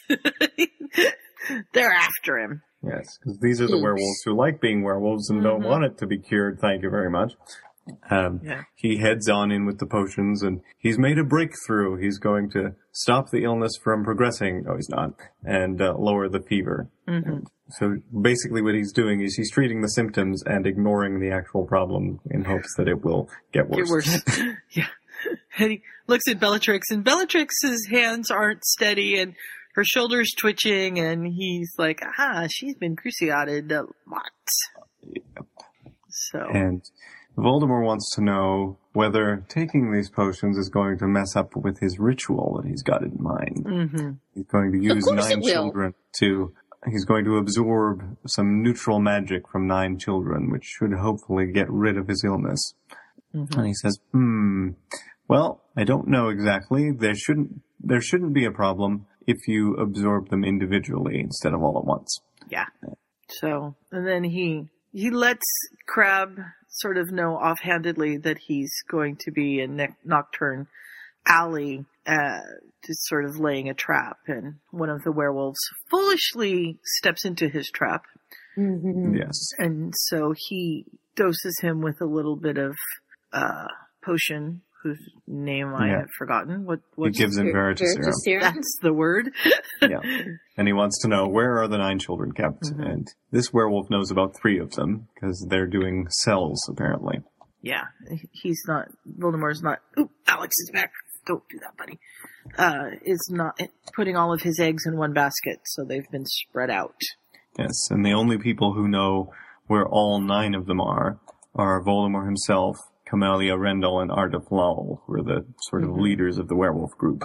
And so there's three three locations with three children each. And Snape basically continues interviewing him for a little bit, and he basically decides he's not going to have much chance to do anything until the night of the ritual itself. And so he obliviates the guy and goes in Heads to on way. talk to Albus using cotton candy as the password. Well, that was creepy.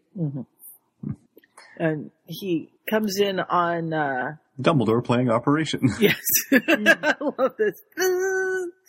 So his physical and speech therapist is there, and the way that he's got Dumbledore trying to be steady is he's playing the kids' game of Operation. That is totally awesome. yeah. For his fine motor skills and mm-hmm. muscle control and coordination. Yep. And he's So- managed to get a butterfly, a bucket, a wrench, and an Adam's apple. And he's just got the funny bone. But not the bread basket. That one's usually pretty easy. Although it's been a long time since I I don't think I've ever played Operation. I've never played either. Wait, there's a bread I've seen basket? commercials mm-hmm. for it. But Yeah, it's like a slice of bread. Oh, hmm. not a literal. Okay, No. Well, I mean, there's a part of your body that's called the bread basket. there is. Yes. Yeah. Oh. It's an old fashioned term. And Yeah. so, Alex. it's a term for your making torso, noise. basically, I think. It's Oh. like your, your stomach area. Yeah, because it's where not you, only you know, fun but put your bread. educational as well. Mm-hmm. Yeah. My grandma always used to use that. Yeah, mine too. So Snape says, you know, he's he's planning something with the children, just as we feared, and he's also planning something with the ministry. And Albus says, yeah, we know that he's gotten to Fudge, but we don't know what, and we can't prove it, so there's nothing we can do. And Snape calls the ministry people idiotic sheep. Mm-hmm. Of But- course he does. But Albus is going to let Madame Bones know so that they can, she can have the orders ready when he contacts her on Halloween so that sh- they can get there as quick as possible. And she knows that there might be spies in her own department, so she'll be really circum- circumspect. And then all they can do is wait. Yeah. And they're waiting, waiting, waiting. And everything seems to be going really slowly. Yes. And Snape is just trying not to notice Colin Creevey. hmm Yeah. And Draco has can tell something's up.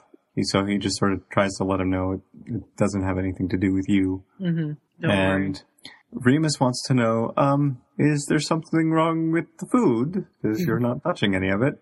But Snape is not receptive, so Remus wisely drops it. And then it's time. He's got the summons. So he heads out to what turns out to be Augustus Rookwood's manor. Yes. And he sends Albus to Patronus. Alex, I really don't want you kneading on my waterbed. It's probably a bad idea. If it worked, you would be very distressed. I'm gonna wake up wet in the morning and wonder why. My brother, my brother said, "We're gonna get you a an electric blanket for Christmas," and I said, "Yeah, that's probably not a good idea." And he said, "Why? Is it not good for the waterbed?" And I said, "I think it's more if the waterbed ever sprung a leak, I'd get fried." And he's like, "Oh, good point." I said, "Yeah, thanks." I don't want to be fried, thank you. Yeah. Have you tried those thingies you put in the microwave that are like sacks of Mm-hmm. Yeah, I have, whatever? I have one that's shaped. I have actually two that are shaped like dogs. Ooh. And I actually have, or had, I don't think I still have them, slippers that have the things in them that you can microwave them and then slip them in the bottom of the slippers and then put your feet Oh, in the that sounds divine. Yeah, those were pretty cool. Made me want to have a actual microwave in my apartment here so I didn't have to go across the way to the house to make them work. Good idea. So Snape has arrived. He's let Dumbledore know what's going on and has greeted Voldemort, who is very happy that Severus is punctual. hmm And he sees containment rings that he assumes are for the kids, and he's thinking that doesn't bode well. Voldemort wants to know if lycanthropy will cause a problem, but Snape assures him it won't because he has Albus's blood in him, which has the immune genes in it. Yeah. So it should be a problem. But he basically wants to Stall. take as long as possible. Yes, wants to stall this whole thing. So he says, um, perhaps we should put them in the optimum order, the order of highest power and health to give you the best possible start at this whole thing. So I'm going to have to go over them all and move them around as many times as possible. Uh, and- Yeah. yeah. So he's checking them. and these kids are all cowed. They they've been they've been well fed, but they've been conditioned to do what they're told immediately or get hit, so or cursed or whatever. So they are. Yeah. And they're all like sheep. eight or 9 Mhm. or younger. Mm-hmm. Yeah, and Snape's being mean because he can't not and, and get away with it. So he's got them in the quote optimum order to be sacrificed, but really he's put them in the best order that he thinks for that's going to be a good chance for them to run away if the wards drop. Yeah. And when he reaches Dennis, he decides to give him, he takes the little port key off that he has underneath the band of his watch mm-hmm. and gives it to him. Yeah, he does like this really simple switching spell and switches this little, it's like he's almost wearing a friendship bracelet. So Snape all of a sudden has the friendship bracelet on his wrist and Creevey has the port key on his wrist and he kind of tightens his arm, you know, and says, don't, you know, pretend like it's not there. Creevey just sort of Yeah. looks at him dumbly. Yeah. And then, And then- he selects Dennis as the first and heads him towards the beginnings of the circle Mm-hmm. into the ring. And then before Voldemort's spell can connect, he shouts the port key phrase Yeah. and Dennis vanishes. And then all mm. hell breaks loose. Because he's waiting for Dumbledore, and Dumbledore has not arrived yet. And he's like, Where is Dumbledore? What is going on? And we will find out about that in a minute. So, and then now he, is not the time, Dumbledore, to have one of your episodes. Thank you very Yeah. much. so he, he starts this thing and, and Voldemort catches him and starts to Crucio him. And he not just Crucios, he Crucio Maximas him. And Snape's like, hmm, tingles. you know? Yeah. hmm, something's wrong. This should really hurt, and it doesn't. And then he like gets up, and Voldemort's like flabbergasted What's going on? Yeah. Snape should be like writhing in pain and incoherent, and he's still fighting, and something's wrong. Yeah. He says, this is only the beginning of your defeat and shouts a reductor curse at him. Mm-hmm. And then the wards come down. Yeah, and here comes Albus, and Wait, so while Severus is being crucioed, nobody's like tried to grab the kids? he's he's killed a couple of the people that were guarding the Or kids. did I miss something? He okay. he took care of a couple of the people. That's how Voldemort was able to get the drop on him, Mm. pretty much. And so, yeah. And he's- Dumbledore and the others are there attacking the perimeter. Oh, at the same time That okay. Mm-hmm. Yeah, Because I Yeah. was like, that is not going to work very well. Is Snape it? manages to get a um And he kills spell. Kamalia Rendell, who's Yeah. the, the top werewolf, and then um, yells at all the kids to get down. Mhm. And that's when Voldemort cruciates him. Yeah. Mm. Yeah. So he uh and then Dumbledore shows up and Voldemort and Dumbledore duel, but Dumbledore runs as soon as he can because he's already seen that he can't do much against Dumbledore. You mean Voldemort I runs? mean, Voldemort, Vol- yeah. yeah, Voldemort runs. There we go. As as I'm say as I'm listening to the sound in my, I'm like, hmm, that sounded like Dumbledore not Voldemort. Did I do that right? They have similar Mm-hmm. In sounds. vowel sounds. hmm Yeah. They they have assonance. Mm, there's your word. So the battle's over and Snape gets up and he's been protecting the kids and all the orders go after him because they don't know that he's a spy for the light, but Dumbledore steps in and blocks them. So, and all the kids are like hanging on him and trying to, you know, be close to him because they know that he saved them and all he can think of is, well, at least they're not crying. Yeah. And we, And Albus says, well, I suppose some explanation is in order. Hmm, Gee, you think? That's Uh. one way to put it, says Madame Bones. yeah. And then we go to chapter 28, which is titled Gain. And Professor Sprout is getting ready to go to bed and Something is not right. hmm Ernie Macmillan, wide eyed, is like, something's wrong with Harry, quick! So they go running back in there, and he's, I'm so glad that Harry's scar isn't bleeding in this one, because that just drives me up the wall. aw. Mm. It is possible. Scars can bleed. hmm That's I what happens to mine every time I trip and skin my knee. Well, that's that- different. yeah. It's not spontaneous, but, you know, given weird magical things, it could happen, I suppose. But yes, it's not something we ever actually saw in canon, so.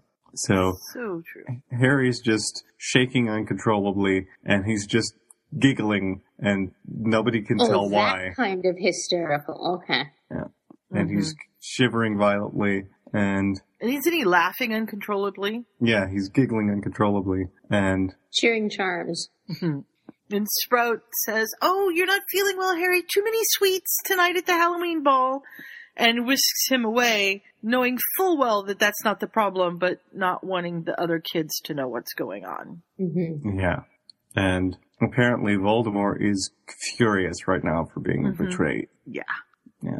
And so Harry's happy about that, but the Mhm. convulsion and shaking and such is not helpful. No. Um, And Dennis has woke up in the hospital wing. Some lady called Pomfrey guided him to bed, and she seemed nice, but he's not sure, and he's got he no doesn't really idea. know what's going on. Yeah, where he is. Can you blame him? and, And then Harry's there because he's also in the hospital wing now, Mhm. so they can talk for a bit. Oh, we're in the infirmary. It's a magic school. I'm a student here, and etc. Mhm. So Dennis doesn't look enough like Colin for Harry to put two and two together.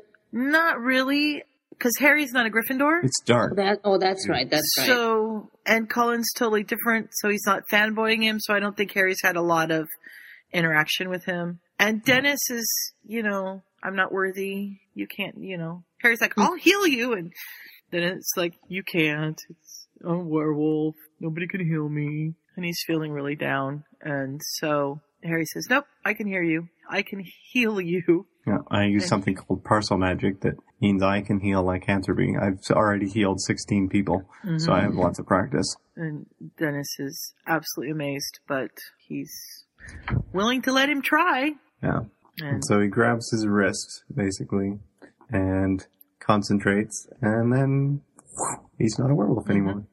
yeah, and he's had so much practice that it doesn't hardly take any time at all. Yeah, because the first several times it took him a while to Mhm. figure this out and make it work. And one, once he kind of started using the white magic, because in the course of breaking the werewolf curse, this white magic comes out, and some of it goes into the werewolf themselves, and some of it goes into Harry because he's the one doing it. Right. And sort of residual effects of it seem to go into the surrounding people, which is what happened to Dumbledore and made the inoculant. But because Harry now has this kind of little storehouse of white magic, he just kind of draws from that and sends it in to Mhm. kill the curse, and he doesn't have to draw on his own magical core. Huh. And then we have Severus and Dumbledore, who have been in the ministry for hours and hours. Um, all of the children have been traumatized, and No, really. they're all they've all been bitten, so that they've all had to have tests, and then the tests come back, and then they get the cure, and all of this, and there's just all these questions. And Snape's like, "Leave these poor kids alone," you know. But it's the ministry, and it's bureaucratic, so yeah. But while this is all going on, Snape has noticed that some people are treating Albus slightly different. Some of them like they're afraid of him, and some of them like they're in awe of him. And so he's like, uh, Professor, what happened? And we find out that Cornelius was being his normal butt self, and he was not willing to allow Dumbledore to take the orders anywhere because Albus wouldn't name Severus as his spy. So, and then Umbridge gets involved. and then Umbridge the bitch gets involved. And she is, ugh, she's so Umbridge in this. I just hate her so much. Mm. And, uh, you know, the minister's like, really, Albus, I can't allow you to trespass on private property. Um, I've been there, done that. Thank you. And Albus is like, I'm going, whether you let me or not. And if you continue this, then I'm going to take it to the people and they like me better. So you might want to rethink this, Fudge. And finally, Fudge says, all right, I guess, and gives him permission because Albus is like, I know that these kids are there and we need to Uh, you know, he actually sets the, the desk on fire. Yeah. I've seen too many children die already, and I'm not going to let these ones do so if I can help Mhm. it. So I'm going, whether you like it or not. And Fudge is like, okay, fine. At least, uh, take some orders with you. Snape's like, okay, that explains a few things. and Dumbledore's a little embarrassed that he lost his temper, but It's not entirely his fault. And he's a little Yeah. afraid that it's part of his brain injury, but Snape's like, no. Any sane person would have lost their temper with Fudge. You're okay. yeah. And And then they have to talk about how Voldemort did Crucio Maxima and Snape stood up, which should Mhm. not be a thing. And he's like, well, it really felt like mild irritation, like maybe I was itchy or something. Mm-hmm. It's not really. I, I mean, I've been Crucioed before. I know what it's supposed to feel like. but, uh, Yeah. And this is when they discover this odd coating around Severus's nerves, Mm-hmm. and Harry says, "Oh, was that weird? I just kind of did that." Yeah. Later. And, you know, they send for Madame Pomfrey and she shows up all ready to treat him and Severus is like, really, I'm okay. And she's like, let me be the judge of that boy. But she's Hmm. like, hey, wait, you are okay. What's going on? Something's Did preventing the curse from Mhm. from reaching the nerves because there's all sorts of curse rev- residue, but it hasn't done any damage. Yeah. And she says, "Hmm, let me see. Oh, that's odd. Oh, very informative," says Snape. What's odd? Wait a minute. yeah. She's But- detecting Harry's magical signature, and there's some sort of coating on all his nerves. hmm They're going, "Okay, um, let's talk to Harry, see how this happened." Yeah. So they get Harry in, and Dumbledore starts with small talk. So Harry, how's you, how you been? How's your your classes? How's the Modus Cube going? Can you tell Mhm. me what you did to Snape? and Harry actually takes a lemon drop. yeah. So Mhm. and Snape's or Harry says, you know, people are asking me to heal their scars, and I can heal fairly recent scars, but I can't heal old scars because They just sort of disappear rather than healing up. well, and so, it's because the dead skin it kind of stops it because there's nowhere to there's nothing to do with the dead skin. yeah, there's nothing malleable left. Mm-hmm. No, it's not flexible anymore. There's a, there's been a new boundary set because the, the rest of them is kind of healed around this scar tissue. Fascinating. Yeah. So Dumbledore suggests, well, you might want to try cutting out some of the healthy tissue as well and then letting that heal through the whole area. But that's, it, it would be more awkward and maybe a little messy and they have to think about that. But it's something to try. yeah. So and then Dumbledore finally gets around to so you had a vision last night. hmm Yes, sir. Can you tell me what you saw? Well, Dennis was going into the circle and Voldemort was really excited and then he vanished and Voldemort got really angry and Professor Snape killed Nagini and these other two people and uh, mhm, yeah. And Madame Pomfrey comes in and says that the Creevey family is with Dennis, which is very cool. Yeah. And they're and then Harry gets to the part where Voldemort casts this amazing Crucio curse on Mhm. Snape and Voldemort was seemed to be afraid when the spell didn't actually do anything. hmm It's the only ever Well, time I would be too. I've felt complete fear from him. yeah. And, and Dumbledore says, yes, that would have been unnerving. We'd like to figure out what caused that. if we could do that again, that would be good. Um, there seems to be this coding thing. Would you know anything about that? Uh, yeah, about that. Yeah, well, yeah, I did that last year on Halloween. There was this curse residue and this me- membrane that had tears in it and stuff, and I just fixed the membrane. and strengthened it too. hmm And Snape's like, the membrane was already there, and Harry said, yeah. And so they find out that it shouldn't be there. Yeah, none of the people that they've examined who've had Cruciatus before um, Mhm. have done it.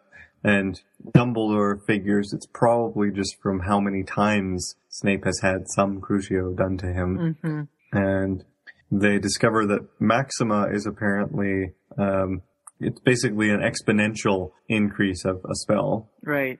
And they talk about the Longbottoms a little bit. They know Mhm. that both of them were driven into insanity by the Cruciatus, but it was in different ways. Alice Longbottom um, was cursed with the regular Cruciatus for multiple times by four people for nearly half an hour, and Yeah. Frank Longbottom got one Crucio Maxima for 15 seconds. Yeah. And had just about the same effect.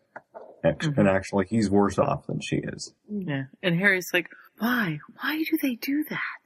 And, you know, so that's when they We learned the stuff that we would have learned in book Mhm. four about Barty Jr. and the Lestranges.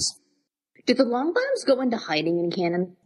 Yeah, I but they, know. I think they did, but then after Voldemort fell, they came out of hiding because they didn't realize that there was such, uh, that there was going to, you know, that the Death Eaters would come after him looking That's for true. Voldemort.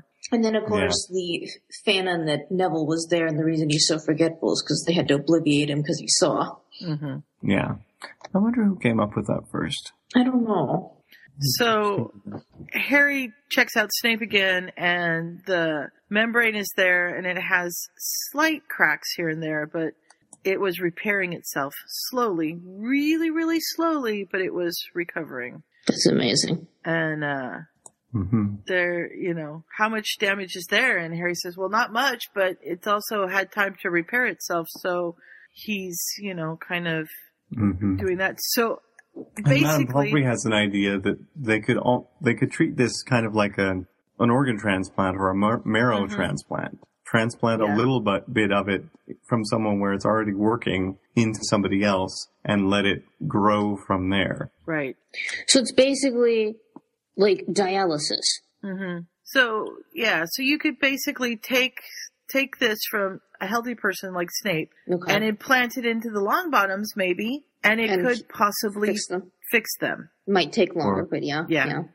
I don't know if it would work necessarily for the Longbottoms. They'd have to do a lot of other stuff first, but it would be a shield for anybody else. Like if they took this from Snape and put it in Harry or um, Dumbledore or somebody else and then waited long enough for it to build up around all of their nerves, they'd be resistant to Crucio. Right. So they say, why don't you try this to yourself, Harry? And Pomfrey's like, oh, I don't think this is a good idea. Or Sprout, I don't think this is a good idea. But they say, yeah, you should do this. Because if the Dark Lord catches you, you need to have as much going for you as you possibly can. Of course, the question being, can he do such things to himself? Mm-hmm. Yeah. So he's he's thinking about it. He's going to try just doing his left hand. He's not going to try doing all of him at once. And he's going to and he tries tries it and he's sort of got this template in mind and he's concentrating on his palm. He's going to try and stretch it out to this membrane and it seems to be working for a little bit, but then there's this odd shivering and he just crashes down on him Mm-hmm. and it feels like he can't breathe and he blacks out. Things can go wrong, he thinks before he goes. Mm. hmm And Things can go wrong. Coral's, you know, hissing I- hysterically. I love that vision of a hysterical snake. Yeah, and Harry So- just stiffens and collapses, and Sprout wants to know what's going on, and, and Pomfrey says, well, uh, from what she can tell with her diagnostic spells, the protection he's managed to make has collapsed, and Sprout recognizes something that Harry had told her from his reading on protective Parsel magic. Mm-hmm. It's like building a castle. If you build the walls wrong, it can fall in on you. You have to place the stones correctly. And they're going, well, but this is a healing thing. And they realize, no, it's not. He's using his healing senses to see it and apply it, but Right. it's a shield that has been put around Snape's nerves. So basically, he was doing it too fast. Yeah. So he's got to slow down. So he can rebuild this shieldy thing? Mm-hmm. Yeah. So he's basically worn out and sore. Yeah. But he seems to be okay. There's no permanent damage. Yep. And he's just, he re- they tell him he's just attempted protective Parsel magic without laying the groundwork. And they're going, Hmm. huh. Oops. All right then. So then. it's like- Guess we Alright. better try a few more things. So it's like doing a math problem without doing Yes, all the steps. without doing all the steps. Yeah. Okay. So that's where where we're going to end with Harry knowing now what he needs to do, but I don't think he's done anything yet, and we'll see what happens in the last few chapters next time on Potterfic Weekly. Sorry, Mhm. I had to do it. I'm channeling Bob. who just sent me a sad face. I don't know what's wrong with Bob, but Oh no, Bob. when we get off the podcast, I will type to him and find out what's going on. I really like this story. I can't wait to see what happens now because I can't remember. It's been so long. And I'm glad that we finally have come back to it because, yeah, I was kind of missing it. So how was it jumping in in the middle of a story? Um, I don't think I've, Almost I the think end I've of done it story. once before. It was okay. I'm, I'm rather confused, so I will hopefully be able to go back and read this and Mhm. you know resolve that. But I like it. It's you know I, I've never read a Hufflepuff Harry fic. No? Oh. No, This is no. fun. Like Harry always either gets like sorted into Slytherin, and everybody freaks out, and they're like, "Oh my god, this is horrible." And maybe mm-hmm. what is it? I've read, I've read a? Does he go one into? Does Me- MOR put him in Ravenclaw? I think so. Okay. hmm I think there's probably one or two others because I seem to remember reading one, and I didn't read much of that one. hmm I didn't But- either. I've read a Voldemort goes into Hufflepuff fic. Yes, yes. We, we Mhm. all know that one. Yeah. but I don't think I've read a Harry goes into Hufflepuff. I read a Draco in Hufflepuff. Mm, That would be interesting. It was. But yeah, so this is, although so far, you know, I'm jumping into it, so he, his Hufflepuffishness isn't there Very- to me yet. Very apparent yet. Yeah. Yeah. And it doesn't it doesn't really show up until you have, you know, Ernie and Zacharias going in to get him from the dorm and you're like, wait, what? Oh, yeah. Yeah. but Who are you and why are you? Why are you here? Wait a minute. But yeah, and I totally forgot that. That was totally a shock to me when we first started recording this. I was like, oh, I totally forgot that he was in Hufflepuff. mhm. So I remembered he was somewhere else, so I went back to check. And yeah, Mm. it was Okay. that's in chapter four, which is called Better Be. Yeah, So I'm still amazed that all this stuff happened first year. Like, yeah, he's got a lot going on, this Harry. Harry's busy. But you know, he's got Snape nudging things behind the scenes and going, "Hmm, perhaps we should protect the castle a little bit more. Hmm, perhaps we should, you know, scan for animagi. Hmm." yeah. Well, so basically, Harry should be like, look, I got an order from Merlin. Can I just skip my exams from here on out? Like, really? Can I just? hmm Yeah. Of course, Snape's being more subtle than that. He's there's some interesting bits in the earlier chapters where he's like, "How can I get them to do these things without revealing that I know a whole bunch more stuff?" Yeah. Or without changing Yeah. too much because, you know, I'm There's still a- supposed to be sort of like- mean. There's a bit in like chapter five or six where everybody's like, "Not a single first year has cried yet. This is weird. What's going on with Snape?" yeah. Something's wrong. Wait a minute. yeah, oh my. That's a fun story. I'm enjoying it. I'm glad to get back mm-hmm. to it, and it'll be fun to finish it off. I think we have just, Just the one, one, left. Yep. One more. Well, 29 through the epilogue. 29 to the epilogue. Is next week Thanksgiving? Two, three, Yes, it is. five and a bit. Oh God. No, So- that was last month. yeah, for Scott. It was last month. Nah, it's next week. Yeah. We could probably do Tuesday if everybody's up for it, and then maybe not do anything with the last one until the new year, just because I don't think we'll get it done fast enough. I think it's got five. Um, Okay. I'm looking. Podcast I think it's got five podcast sections, so I don't think we'll yeah, get it done. Let's see. We should look, Scott, you're better at this than I am, and see if we can find a Christmas story we could do a Christmas hufwa. Mostly all I do is Uh, Google. It looks like Oh God Not Again is 10 chapter increments, so depending on That's how lot. long that is, we might have to cut it down. It seems to me that they're pretty short though. Oh, yeah, it might have been because they were short chapters. I can't remember. I can't get into that one. Um, actually no, that first one's pretty long. Mm. So we might actually need to take some more. I'll um see how long it is on the text reader and maybe have to rearrange a few things. Okay. So we hope that you are enjoying this coverage of To Shape and Change and To Snape and Change. yeah, you gotta pronounce that properly. It it, is, in fact, To Shape and Change by Blue Owl. And that will bring our episode of Potterfic Weekly to a close. Uh, if you would like to check out our past archives of other fics, you can go to potterficweekly.com or find us on iTunes.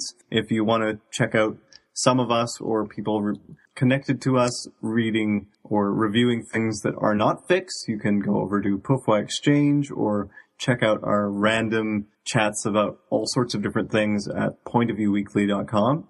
Uh, those are currently on hiatus and will be back sometime in the new year, possibly by the time you're hearing this, depending on how those probably. work. I assume so. Yep, yep.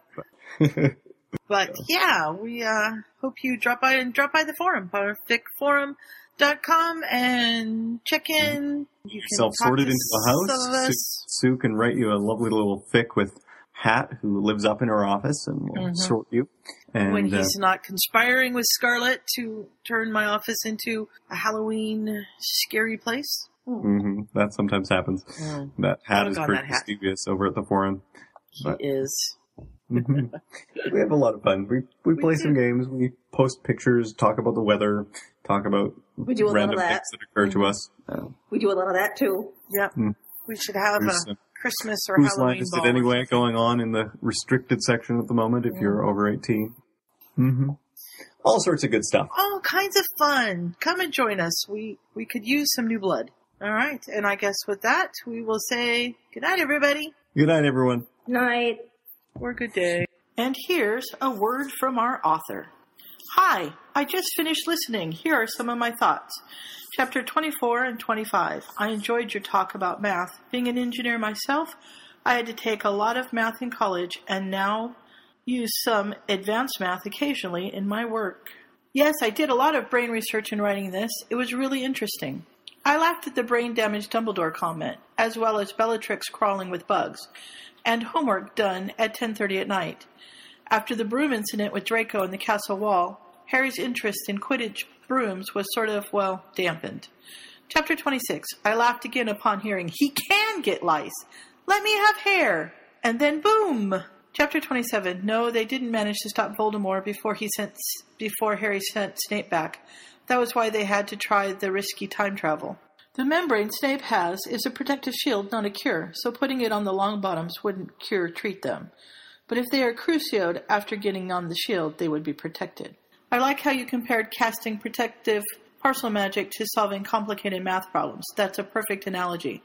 Looking forward to the next podcast, and thanks again for spending your time on reviewing my fic, Blue Owl. So oh, hold on to the wonder that those books brought to our lives. Keep each other safe. Keep faith. Good night.